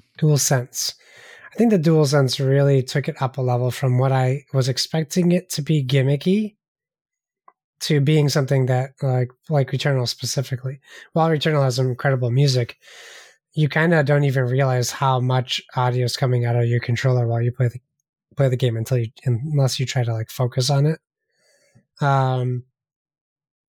Which I really enjoyed. And then like a honorable mention to the Astrobot soundtrack. Oh yeah. Which I really like, probably the only video game soundtrack besides Hades that I've listened to on Spotify multiple times. So I really did enjoy the music from Astrobot's Playroom. Playroom? Yeah. Astrobot's Playground. Playroom. The PlayStation 5 one, whatever it's called. Which, I mean, technically was last year, but that's cool. Oh, was it last year? Shoot. Yeah, that was last November. Never mind. Okay. I hate it. No, that still works. That's totally fine. Totally fine. I just know that somebody was going to say something. So I was just pointing out that we recognize that is totally okay. No, edit it out. I hate that game. I don't like the music from it. It's garbage. It's made by some dude on a GarageBand on his Mac 2 at home. For me, from a music standpoint, I think there were a couple of games that really did a good job of like their soundtrack setting the tone for the world. I think actually Returnal is a great pick for that. Like, yeah, the way that audio is used in Returnal, the soundtrack, but the soundtrack, if you just like listen to the soundtrack on Spotify, you might not be like, this is good. But in the context of the game, it really helps to build out the game world in really exceptional ways. So I think from that perspective, that soundtrack is very, very good. One that I think we've talked about before, and I know it's kind of, maybe this is just because we like controls so much too, but like the Guardians of the Galaxy soundtrack, not even licensed songs aside, like the stuff that they created specifically for the game is great. Yes. And I really enjoy that they created a whole like 80s rock band to do a ton of that stuff. And like I have listened to that soundtrack and it is good. Like if you like that kind of music, it's pretty darn great. And I think one too that for me that kind of stands out that we didn't talk about as much and I didn't get as far in this game as I would like to have was Tales of Arise. That soundtrack slaps. It's so good. But it is very like if you've played some JRPGs, you know what you're going to get, but it's done really, really well. So I really enjoyed that soundtrack. And finally, I know, why am I blanking on the name of this game, Josh? It was a game that is, oh, there we go. I'm like, why am I blanking on it? Death's Door. That soundtrack again for setting a sense of place did a really, really nice job. It's very out of the way. It's not in your face. It's very subtle, but it does a really good job of helping set the tone and feeling for that place. So definitely, I think some good video game music this year, and maybe some non-traditional good music in that sense that maybe you're not going to sit down and listen to it, but in the context of the game. Absolutely amazing. So, Josh, before we get to our favorite games, I have to ask. Yeah. Was there any games you were disappointed in this year? I mean, probably, but I don't. Nothing comes to mind right away. Well, that's, man, I played a bunch of games that I didn't like, and I just can't think of them. So I guess I just put them out of my brain. Mm-hmm. I think I was disappointed with that story based off of the hype that was led to me to play it. That's fair. But that's okay. Like, I mean, we talk about this all the time about how every game doesn't have to be for us. And I would definitely say that is certainly the case for this game for me. But I'm trying to think of a game that I was like really looking forward to that I pre-ordered or bought that was disappointing to me. And I don't know. You could probably tell me it and I'd be like, oh yeah, of course. But I don't know that I have one in my memory. Because I can't even, I can't think of one, but I'm sure there are some for sure. In fact, if I Google most disappointing games, so games come up. I mean, I would assume something already came out. Games of 2021. Well, that's probably just going to give you some jerk must have put a list out like this, right? Who would be? Yeah. Here we go. 15 worst games of 2021. Why make a list? Why? Someone put Recompile on here. That's a good game. I played that. That was fun. They put Skatebird on there. I don't know why they would do that. Biomutant. Okay, I guess I would say I was disappointed by the promise of Biomutant. I wasn't disappointed with the game. Right. I think I must be a glass half full guy when it comes to games, because clearly not for my life, but for games. Because I liked what I played for Biomutant, even though I agree with a lot of people's criticisms about like the narrator and stuff. Dungeons & Dragons Dark Alliance is on here. I agree. That game isn't great, but I played it cooperatively with Lucas, and I had a blast. Right. And I would keep playing it. No question. I guess I'll throw 12 minutes on that list. Okay. Because I very quickly got tired of what that game wanted me to do. Okay. And then when I was like, well, you know what? I'm not going to play this game. I might as well figure out what it's about. And then I was like, thank God I didn't play this game. Because wow, I would have been very mad. I wouldn't even, like, someone has Outriders on that list. I wouldn't even include Outriders. Outriders is on my list of games I wish I played more of. Gotcha. Yeah. I mean, had I purchased it, I might have said Grand Theft Auto, the trilogy, the definitive edition, like whatever. Just because historically that is not what we expect. Now, granted, I know that Rockstar was not doing that in-house. It was a different studio that they hired to do that, but that's not typically something we'd expect from them. Yeah. If I was going to pick a disappointing game, for me, I probably would have picked Outriders, but even that doesn't feel right because I enjoyed what I played of it. I just don't know that it met the expectations that I had for it. Sure. So I guess in that context, it was disappointing, but it's a good game. Like, it plays well. Like, it just, didn't quite hit what I was hoping it was going to be for me, but it's not bad. It just, there are people who really like that game. I think it just didn't quite land for me the way I was hoping it to, but outside of that, kind of like I said, since my expectations were pretty low for the year, I don't know that I have a lot of games that really disappointed me, if that makes sense. Yeah, I 100% agree with you on that front. And I'm wondering if Devin, if you want to put it in Discord, Devin, I'm curious how much more, because Devin was as equally as excited for Outriders as we were. Oh, gotcha. So I just don't know how much time he put into it without directly asking him. Yeah, and maybe I am... There are games that I was planning to play that I didn't. Yeah, same. Based off of kind of how they reviewed and how things were going with them. So that, you know, might play into how I felt about them. Like I never played Jet the Far Shore. I had been interested in that game and then I didn't play it. Had I played Battlefield 2042 or been into Battlefield, maybe I would have been disappointed. I didn't pick up this year's Call of Duty because I didn't hear great things about it. So I did just skip a lot of games. So maybe that's why I also just don't have, a lot of things that disappointed me is that I was a bit more selective than maybe I have been in past years. So sure. Cool. So with that, Josh, should we have spread some good news and some cheer and talk about our 5 favorite games of the year? Sure. Let's spread our good news and let our haters criticize us for the ones we pick. Heck yeah. And remember, these are our favorite games. We're not saying they're the best. We're not saying that like my number one. I am saying they're the best. You're saying they're the best. That's fine. I'm saying these are my favorite games. I'm kidding. Of course I played this year. So, but yeah, our favorite games that we played this year. Just go ahead. We'll kind of go back and forth and just, let us know what the game is and just a little blurb as to why you picked it and kind of where it ended up. And we'll just kind of work our way through. So Josh, what's your number 5? My number 5. Well, let me put this disclaimer out. Ragnarok VR came out in 2020 and I was very devastated to learn that because that would have been my number 5. Okay. I would have been excited if it was your number 5, but to follow the rules, I suppose. Came out in 2020. I had to look it up because it wasn't on the list of 2021 games that I was looking through. So keep that in mind. If you have a VR, get Ragnarok for the love of God. I know Lucas got it and he loves it. Oh, good. My number 5 game for 2021 is Ratchet and Clank Rift Apart. Wow, you hate platformers, Josh. I hate platformers, and somehow, you know what? If I liked platformers, this would probably be like number 1 or 2 for me. Yeah. Keep that in mind because I do not like platformers, and this is a platformer. So for it to be my number 5 game of the year, it really had to be something special. Yeah, I'm surprised it's that high.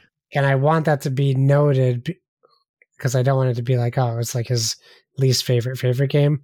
Not really the case at all.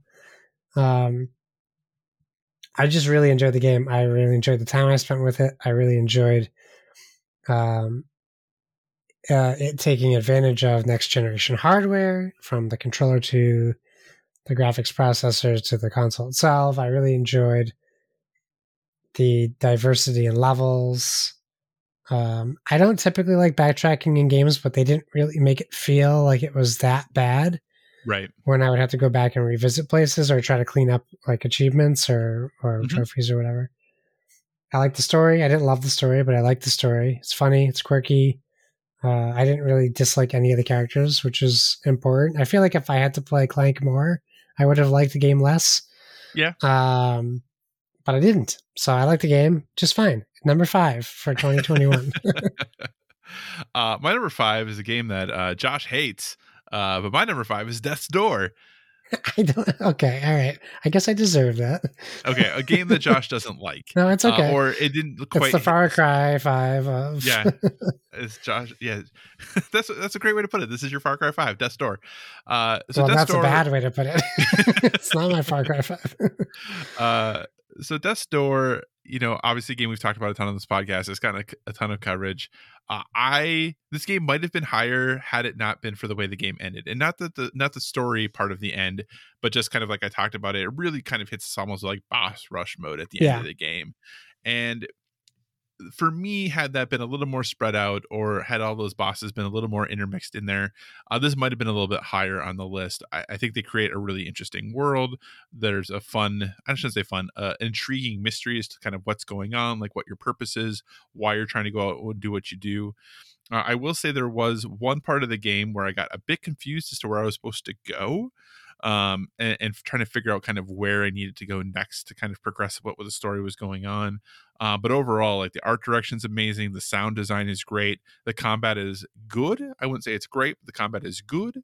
And there's a bit of variety of what you have going on there. There's definitely some upgrades. There's some, if you want to like dive really deep into the world, there are a ton of like mysteries to solve and other things to kind of go explore if you want to, or you can really stick to just like the mainline game if you want to, and get through it. So overall, I think it's a really great experience. If you like the old Zelda games, I do think this is a pretty good progression on what those games might have become today. So overall, Death's Door, really enjoyed the experience. It's my number 5 of the year. Nice. Josh, what is your number 4? My number 4 is Resident Evil Village. Resident Evil. Yes, that's the one. I spent a lot of quality time with peas on my crotch playing Resident Evil Village. That could be part of the reason why I love it so much. I don't know. I really enjoyed, I really enjoyed this game a lot because it had been a minute since I really revisited a Resident Evil game. One of the like, you have to be able to understand how crazy Resident Evil is to enjoy this game, or really any Resident Evil game at this past 5. But what I liked about this was it was telling a relatively cognizant story where you were able to understand to a degree what was going on. And they did this really, I think, in my opinion, this a really very well balanced boss mix. So it's very much Mega Man-y, where you complete an area and you take on a boss, and then you go to a different area and you take on the boss from that area. And I like that because it's you know what you're doing and why you're there and what you're there to do. And once you do this thing, you know you're moving on. There's significantly less backtracking in Resident Evil than I have been experienced to previous Resident Evils. There were some good jump scares that got me. I really enjoyed the combat. The shooting felt great. I really liked everything about it. Just a really fun experience, but obviously there's some things I just can't move it forward for on the whole crazy train that is Resident Evil. Right. So that's kind of stopping it from being higher on my list. For sure. But really, it's just story beats. It's not controls, combat, anything like that. Just the story really holds it back a little bit. For sure. All right. So we talked about this a bit, but I had 10 games vying for my number 5 spot. Yeah. And depending on when I did, like in a day, Death's Door might not be my number 5 anymore. But my top 4, I knew right away. Like, I'm like, these are the 4 locked in. It was a little bit of figuring out order of them, but my top 4 I knew right away. Like I said, Death's Door at 5. There were literally 9 other games I was considering for that position. And like I said, that might change depending if I actually finish some of the games that I haven't finished yet. Yeah. But my number 4 is a game that I haven't finished. I don't know if I'll ever quote unquote finish it. And it's a game that surprised the heck out of me because a year ago, or when this game was revealed, I would have told you there's no way I'm going to play that game and enjoy it as much as I did. And my number 4 is Riders Republic. Josh, I freaking love this game. It is so fun. Now, there's a lot to not like about this game. Let me be clear. The dialogue is super cringeworthy. Like, the story that is going on around it, I don't care about at all. Yeah. But the playing the game is so fun. And the mass races that they do where you have a whole bunch of people going down together, flipping through the different modes of like jet suiting and then biking and then skiing and then moving on to another area and then back to the jet suit. Like, it is so cuckoo bananas, such a good time. Yeah. And you can really make the game like whatever you want. If you just want to go ahead and like do the snow stuff, do that. If you want to just do the bike stuff, do that. I cannot believe how much I enjoy this game. A game I never A, thought I was going to play, but B, never thought if I did play I would like. And I absolutely adore playing Riders Republic. Every time I log on to or go to start playing video games, it's like the one that I want to play the most, and I have to like force myself to play other things. And you can feel extra better about it because we got it through me donating to Sean Capri's Extra Life. So also you helped sick kids. Yeah, well, you helped sick kids, and well, I was a beneficiary as well. We did.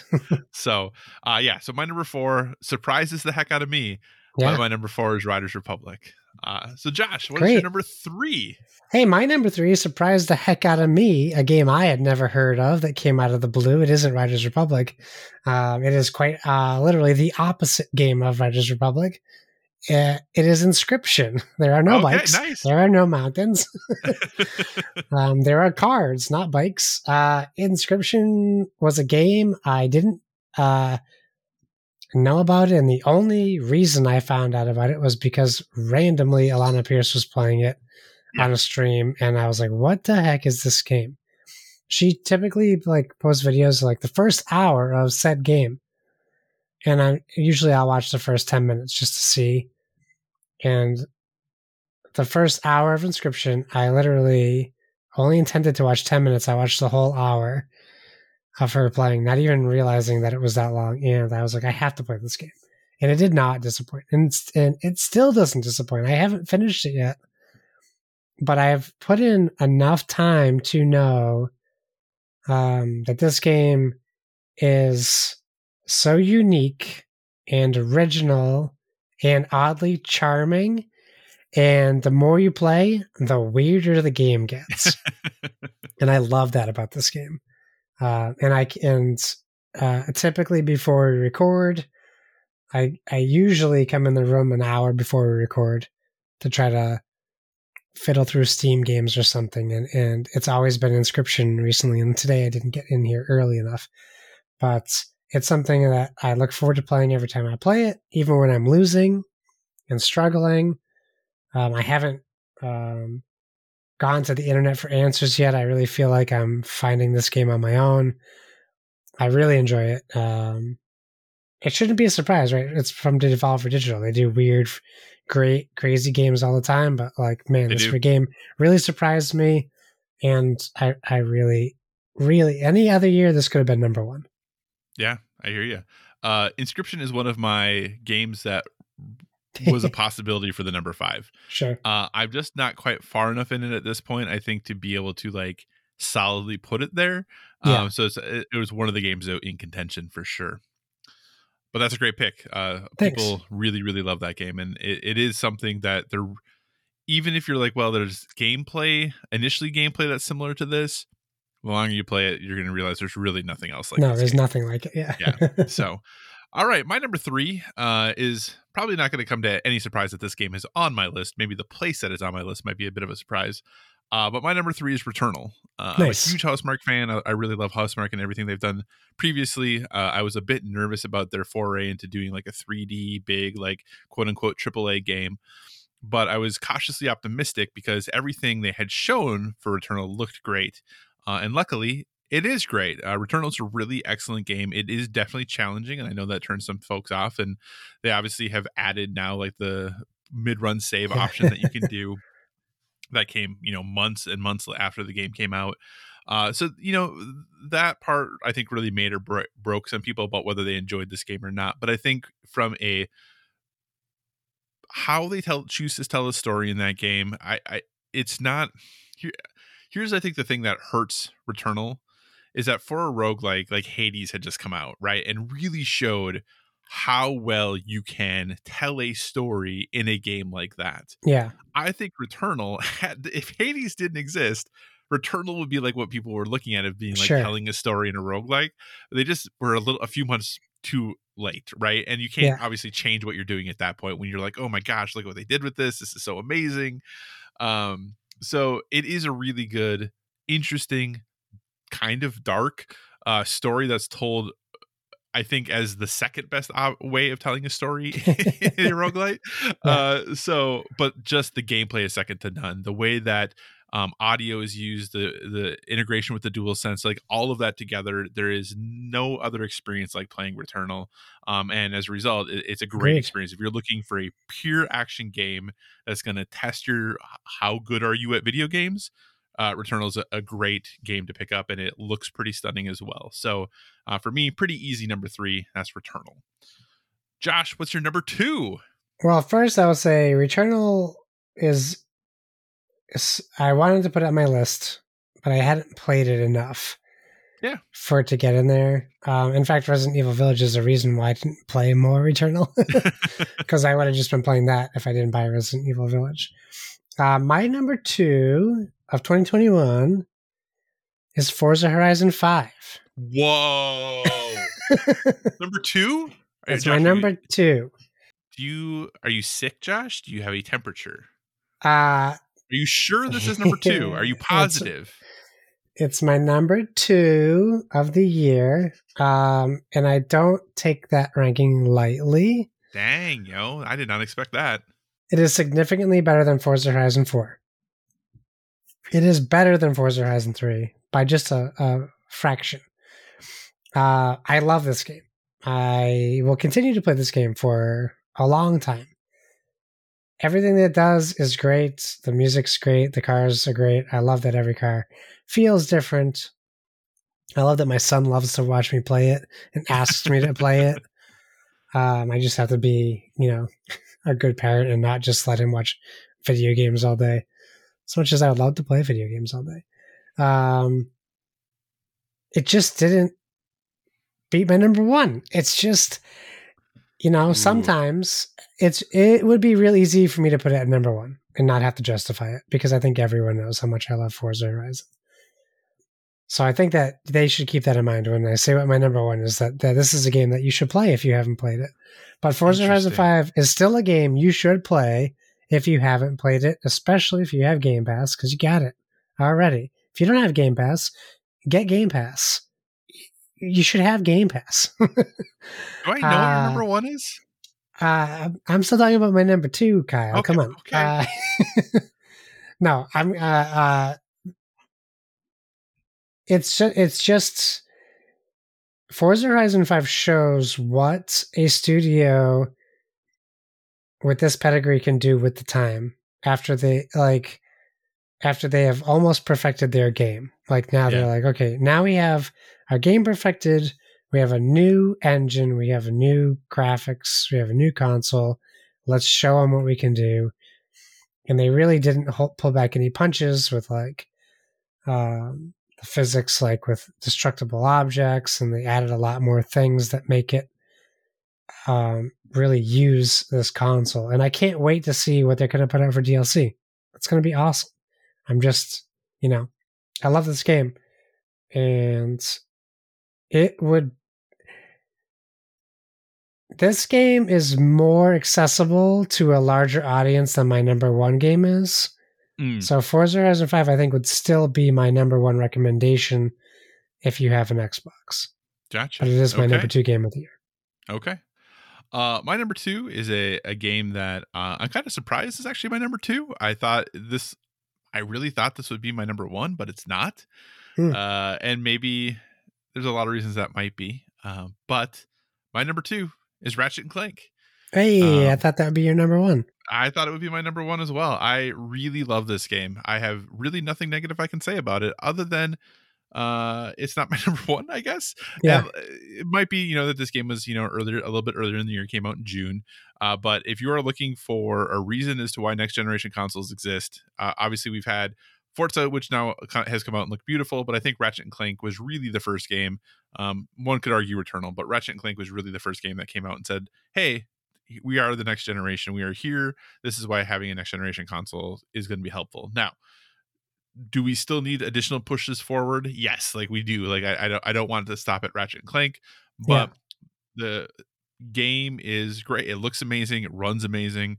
The integration with the DualSense and the variety of weapons. It's a charming, kind of rote, but charming story still. The characters are great, and really cool environments, excellent music. Like, there's, I really don't have anything negative to say about the game. I had a great time playing it, got the platinum trophy, like really loved my experience with Ratchet and Clank. It's just not my number one. So kind of like Forza just isn't your number one. Yeah. Ratchet and Clank, amazing. I highly recommend it to everyone if you have a PS5. If you have a PS5, I think you should absolutely play this game. It just isn't quite my number one. It's the first loser. It is. So, Josh, with that, what's your number one favorite game? Okay, so you seem to be puzzled, but here's what I want to ask. So I feel like we're falling into that cliche where we know each other so well that we almost become the same person. So last year, did we both pick Hades as game of the year? I think I had it as like 3. Did you? 2 years ago, we both had Control. Yes. So this year, we both have Guardians of the Galaxy as number one. Oh my gosh! With how much you had been talking so much about your love for like Forza Horizon 5, that's why I got confused, because like you hadn't finished Guardians last time I talked to you. So I was like, how is this... I still haven't finished Guardians. Okay, I don't need to finish it. I'm going to finish it. I'm just saying. I don't know if this makes sense when I say this, but when I saw James Gunn's Instagram where he showed a picture that Microsoft sent him a custom Guardians Xbox Series X, and it came with the Guardians of the Galaxy game, and his quote was, as soon as I finished writing Guardians 3, or filming, this is the first thing on my list. I can't wait to play it. And the fact that he was excited to play this game that I think he'll love because it feels like a James Gunn game, that got me really excited, which is totally unrelated to the game. But I was like, this is a game that needs to be played by him, because he created these characters and this game is so good in sticking to the tone of these characters and the story that it feels like a third Guardians movie. Not only that, I think it's super accessible to anybody who would want to play it, because you're also not burdened with extra baggage of the previous movies, because the game really just,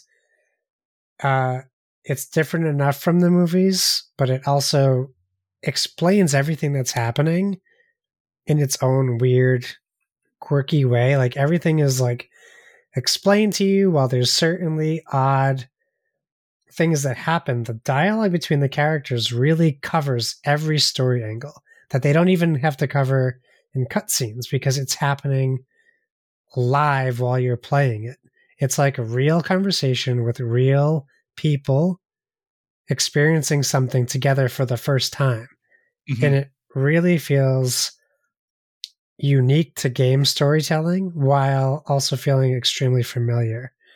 It makes me think of Telltale games sometimes. It makes me think of the Avengers game a lot. And it makes me think of Mass Effect so much. Yeah. That I just love everything about this game. And honestly, one of the reasons why I haven't finished it yet is because whenever I play this game, I make sure it has my undivided attention.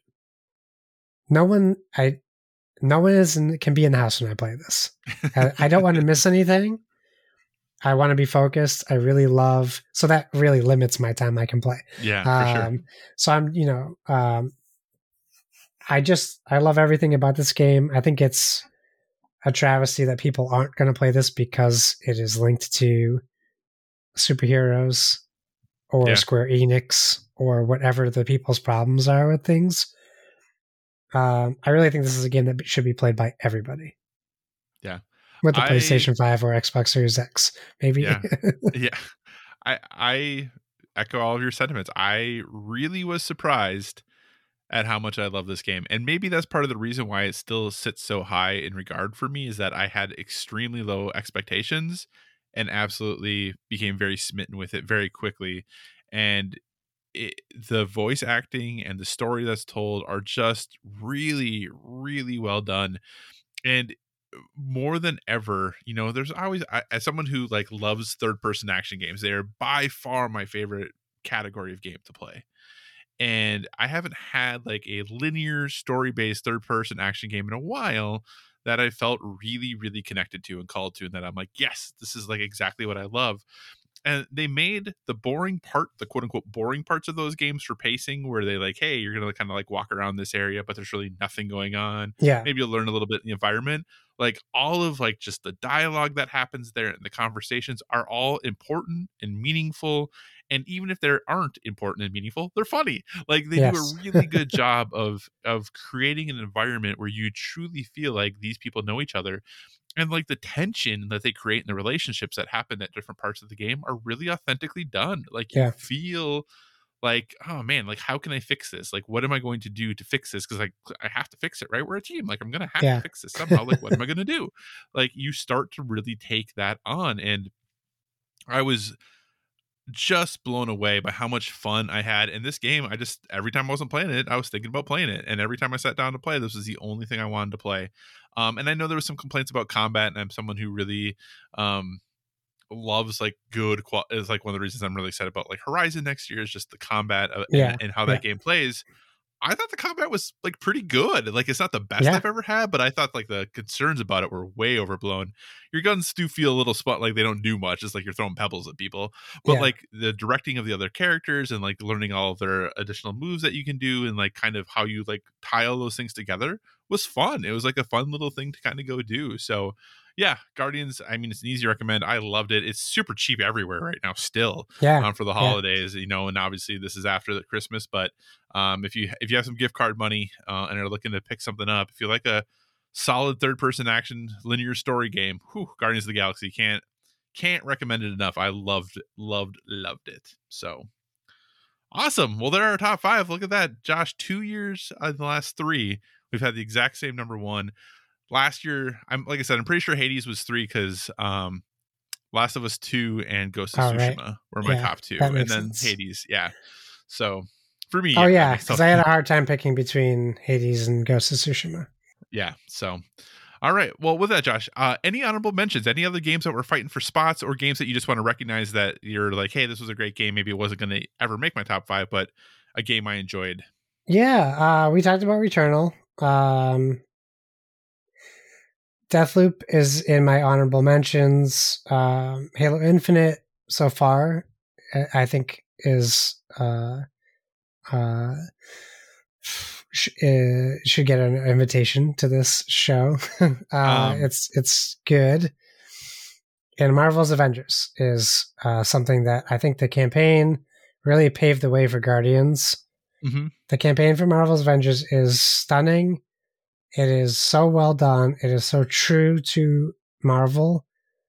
More of the comics than the movies, but like, if it was really just packaged and sold better as what the game was, and not this, they just added a raid. Like this isn't, people don't want Destiny from this game. They want Avengers, and the campaign was so good. And it could have easily been number five if I didn't have to take into consideration the full game. That wasn't this year, was it? Wasn't that last year? I thought it was this year. Well done, Kyle. Now you got me questioning. Marvel's Avengers video game. Oh man, it's like it is like early 2020. Yeah, I thought so. I was like, I'm pretty positive that was last year. You know, I'm always entitled to one or two mess ups when we do this show. That's fine. That's totally fine. That's an egregious one because, like, at least it wasn't in my top five. That's true. I would have more conversation then. You could have saw me earlier, Kyle. Well, no, it's okay. It's okay. You know, if you played it this year, that's fine. We do that with board games all the time. Any other honorable mentions or things you want to? No, but I really wanted to get more time into Metroid Dread being one, and Disco Elysium Final Cut. Oh yeah, which was a game that I really enjoy what I played so far, and it's a pretty huge crime I didn't play more Mass Effect Legendary Edition, so I will rectify that. Gotcha. But I probably would have had time. I probably would have had a hard time recommending it as a game of the year because it's 3 old games in one game. Any other games that you didn't maybe play at all that you were hoping to have played this year? Probably. Okay. That's fine. For me, my honorable mentions. So basically the other games that were in contention that I was thinking about for that number 5 that were kind of bouncing around there were Metroid Dread, Chicory, Life is Strange, Halo, Kena, It Takes Two, even though we only played not all of it, but I really loved what we played, Resident Evil 8, Far Cry 6, and Inscryption. So those are the ones that I was kind of like thinking about. What I will say is probably a week ago, Halo Infinite would have been my number 5. The longer I play the campaign, Josh, the less I'm liking it. And not that it's bad by any means. I'm not saying that at all. It's just that the gameplay is very good. I just don't give a rip about the story at all so far. And while going and doing the things in the open world are like a cool new thing for Halo, it obviously is something that's been existed in a lot of other games. They are so much the same thing over and over and over and over and over. And over. Yeah. Which I understand, like, there's a way to do that that's fun. I think Forza Horizon 5 is a perfect example of a game that is doing the same thing over again, but that thing is very, very fun to do, right? Yeah. Whereas this, for me, is getting, the longer I do it, the less joy it is bringing me, if that makes sense. That's fair. So when I had started, I was, like, doing everything on the map, which was maybe my fault. Now I am, like, mainlining the story. Yeah. Because, you know, it just, yeah. So we'll see. Maybe it'll, you know, things will finish differently there and I'll like it more, but the longer I play it, the less I'm liking it. And that's not to say it's bad. It's just not as appealing as it was. Sure. And the one thing that I haven't played this year that I still really, really wanted to play was Psychonauts 2. I've downloaded. Yes. I just haven't played it at all yet. And that would be one I think that potentially could have made its way into my list. So cool. I didn't write this question down, but I'm going to ask it because we asked it for board games. Anything I know that Marvel's Midnight Suns had been your most anticipated game. Yes, it still is up there. Is it still like what else? Is there anything else you're looking forward to in 2022? Is that still kind of the big one? What else you got on your list that you're looking forward to for next year? I want to keep it simple. So Horizon Forbidden West and Marvel's Midnight Suns are like my 2 top right now. And that could change at any moment, but I'm excited to play more games next year, but what I really want to do is have more of a focus on specific games. Yeah. Instead of like just getting every game that comes out that I want to play. I hear you. Which is fun and cool to have all those games. But really what I want to do is like focus on this game and then be like, okay, now, because like so many games we could have got for half price or even more of a discount right now. Yeah. That we could have just been playing at that point. So like the FOMO is a killer. I get it. And I'm probably talking out my butt right now because we'll probably still buy all those games anyways. But I really want to just kind of laser line focus on Horizon, which isn't too far away, which means I have some time to play other games before then. And then whenever Midnight Suns comes out, that's great. And honestly, I actually really am looking forward to another playthrough of Cyberpunk. But okay. I am promising myself I'm going to wait for the next gen patch. For whenever that happens. But I really, really, really, really, really love Cyberpunk. But I can't like forgive it for what also it is. So once that patch comes out, I'm looking forward to playing it again. Yeah, I hear you there. You had mentioned earlier, and maybe this changed then, that we would probably end up talking about Pokemon Legends Arceus later. I mean, are you looking forward to that? Are you going to get that? Are you not going to get that? I am going to get that. I think it's funny because I was listening to Donnie talk about it on PSVG and he said he thinks it looks horrible. And I'm like, weird, because I think it looks great. And like, maybe that speaks to him loving Breath of the Wild and me not. Yeah. But when I look at that, I look at it like Breath of the Wild, but without some of the things I don't like about Breath of the Wild. But I also look at it as a game I can play with my wife. because she likes Pokemon, I have an interest in Pokemon. I wouldn't say I like it, but I do. That game is appealing to me as an open world, where you're actively not just, you don't have to like get into a battle every time you want to like walk past the Pokemon, where you can just try to catch them. And then like the game appeals to me and it looks cool. So I think I'm viewing that as more of a couples gaming game where we can crawl into bed at night after the kid goes down and maybe pass the controller back and forth kind of thing. Right. Yeah. I mean, when I look into next year right now, obviously February is stacked. I guess I should back up really quick. Pokemon, I might jump in. We'll see. I have a lot of things I want to play before my first super anticipated game, which is Sifu. Yes. Which, thank goodness, they moved up 2 weeks. So it's coming out February 8th, which gives me 10 days to finish it before Horizon comes out. And actually, if you get the Super Fancy Collector's Edition, I think you get it like even 2 days earlier. So maybe I'll have like 12 days to finish it before Horizon comes out. Because obviously Horizon, Sifu and Horizon are...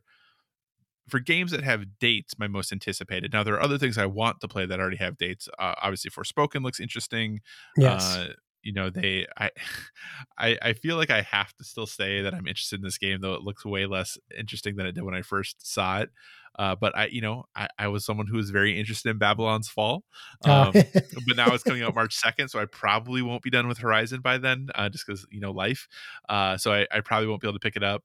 I don't want this to be true, Josh, but the more I see of Tiny Tina's Wonderlands, the more I want to play it.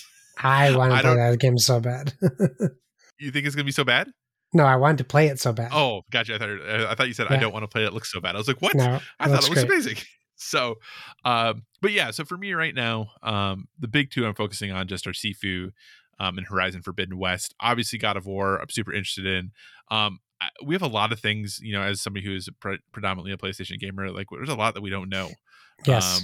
We have a pretty good slate of what we think is going to be next year. But other than that, like we really don't know what the future is. And we don't know how much of, is God of War going to hit next year? I sure hope so. Is Forspoken going to be any good? We sure hope so. What's happening with, Final Fantasy 16 and what's happening with Ghostwire Tokyo and like all of those things, like we'll have to wait and see. But I think that 2022 has the potential to be an absolute banger of a year. And I am here for it. I just want to get a whole bunch of like all those games I mentioned that were almost my number 5 done prior to jumping into those games. So cool. All right. Anything else, Josh, then you want to say about 2021 in general? Board games, video games, any other final thoughts before we wrap the show up? It's over. It is over. It's done. And, we thank you listeners for joining us on this. We're going to skip predictions. We're going to skip all that. We'll just move on to our recommendations for a well-rounded life. Sure. Josh, obviously we're a gaming podcast. We just talked about games for almost 2 hours. But we want to give people one other suggestion, to help them live that balanced life. So Josh, what is your suggestion this week? So I didn't think it was going to happen, but the stars aligned. I was able to get out and see Spider-Man No Way Home before spoilers abound. What can I say about this movie? I have to take an account for recency bias. I have to. It's probably my favorite MCU film. Dang. Okay, yeah. That's a pretty big statement. Yeah, it exceeded all expectations, and expectations were high. I don't know. I should probably look into who wrote this movie. I know who directed it, but I don't know what this person has directed. The character development handled in this film is unlike anything you've seen since Iron Man. I don't want to spoil anything because there are so many spoilers in this movie. There's so much that happens.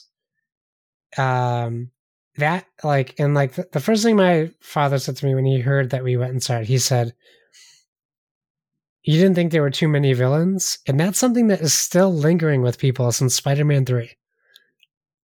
And I get that. I get that worry. And they handled it remarkably well. I'm just trying to choose my words carefully. If you had the chance to see it, in theaters, I think I there's a point where I kind of have given up on like the need to see it in theaters thing. Mm-hmm. Like I'm perfectly content watching The Matrix this week at home.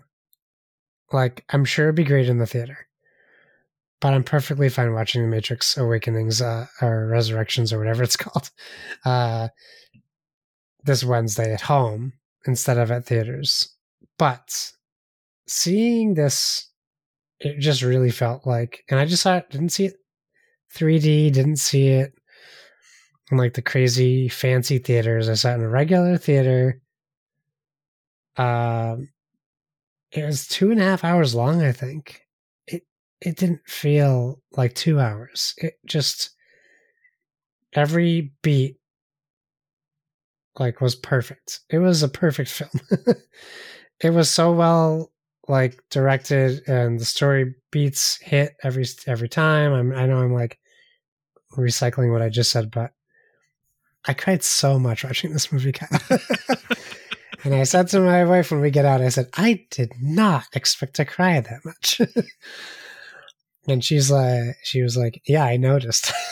And I was like, I thought my mask would have hidden that. I was wearing my mask the whole time because there were so many unmasked people around us. Yeah, I want to say so many things about this movie. In fact, Nathan from That's Entertaining like messaged me asking if I wanted to be on this podcast last night to talk about it, and I was wrapping presents, so I couldn't do it. But I would have loved to be a part of that conversation. It's just so good. It's so good. And I'm really excited to talk to people about this movie, and I'm excited to see it again. Just top tier MCU film. What is interesting about that is the director is John Watts, okay, who directed the previous Spider-Man movies, like Homecoming and Far From Home. He did the, have you ever seen or heard of the movie Cop Car?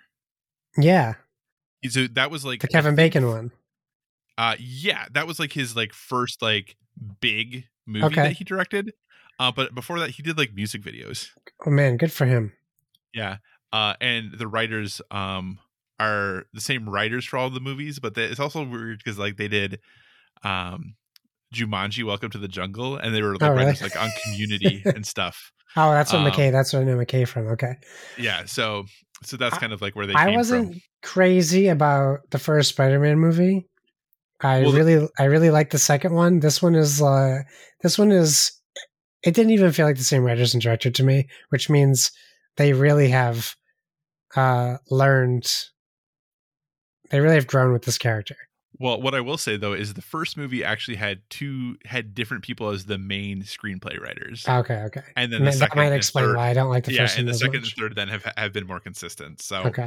Yeah, but I'm really excited to go see it. And actually, my recommendation is to follow your recommendation and go see Spider-Man before you get spoiled, if you can do so safely. Avoid those spoilies. Yeah, there's a lot of them.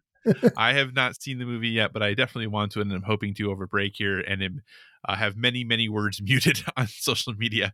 So we'll see what happens. It's going to be a dance, but I think take some time for yourself if you can do so safely, and try to go see Spider-Man No Way Home, because everyone who I know has seen it says it is an absolute treat. I have not heard anyone say something negative about this film yet. And usually you have, and granted, I also have been trying to avoid spoilers, so I haven't like read reviews or anything. Usually you have at least someone who's like, overrated, this movie stinks, but I haven't seen any of that. Again, I can't think of a single negative thing in this movie. So, well, there you go. It seems like what everyone should go do then is go see Spider-Man if they can do so safely. But hey, with that, that is our last podcast of 2021. Thanks so much for sticking with us and for listening to our podcast this year. We will be back right away in 2022. We'll be recording, as usual. You'll get your first episode of 2022 at the usual time, usual day, all of that good stuff. But we are taking some time off from recording. Like, obviously, we're recording this podcast like almost 2 weeks early. But thanks so much. We really do appreciate your listening. Josh, anything you want to say to the listeners before we wrap everything up? Yeah, thanks for sticking with us in this tough year that we had. I know everyone had a tough year because we're pretty chatty with our listeners in our Discord and on Twitter. So as we do every year, we hope that next year is better for everybody. And I know that that isn't plausible, but we still wish it. Yeah, I'm excited that we're going to be able to bring you guys Dollar Cinema for free now as part of either the PSVG feed or our feed. So you can hear Kyle and I talk about movies for at least 12 episodes next year, probably, maybe more, maybe less, who knows. But yeah, thanks for joining us on this this crazy ride, and let's play some games together. Heck yes, let's definitely do that. So with that, Josh, what do you say we wrap up this final show for 2021? Thanks for joining us, everyone. In addition to finding us on Twitter and Instagram at BoardWithVG, you can find us on Facebook at facebook.com/BoardWithVG. So feel free to give us a 5-star rating over there. Also, if you want to communicate in the more long form, or you're just not feeling social media, feel free to email us at boardwithvg@gmail.com. And we tag our stuff, all of our stuff, with hashtag BoardWithVG. So please feel free to use that hashtag as well on all social medias. And whatever podcast service you're listening to us on, we encourage you to give us a stellar rating. And I just heard Spotify has opened up ratings. So if you listen to us on Spotify, please give us a rating on Spotify. And that is whether you're downloading us from the Dice Tower Network feed or our very own standalone Board with Video Games feed. You can find me. Oh, I should have brought my Switch in. Why So Serious, that's SIRRIUS, Xbox Live, PlayStation Network, Steam, and others. Kyle, where can people find you? So you can find me at all of the usual places: Twitter, Instagram, PlayStation Network, Xbox Live, Board Game Geek, all at Psychocross, CYCOCROSS. As always, if you have any suggestions for future topics, be sure to reach out to us on the social media, because we want to talk about what you want to hear about.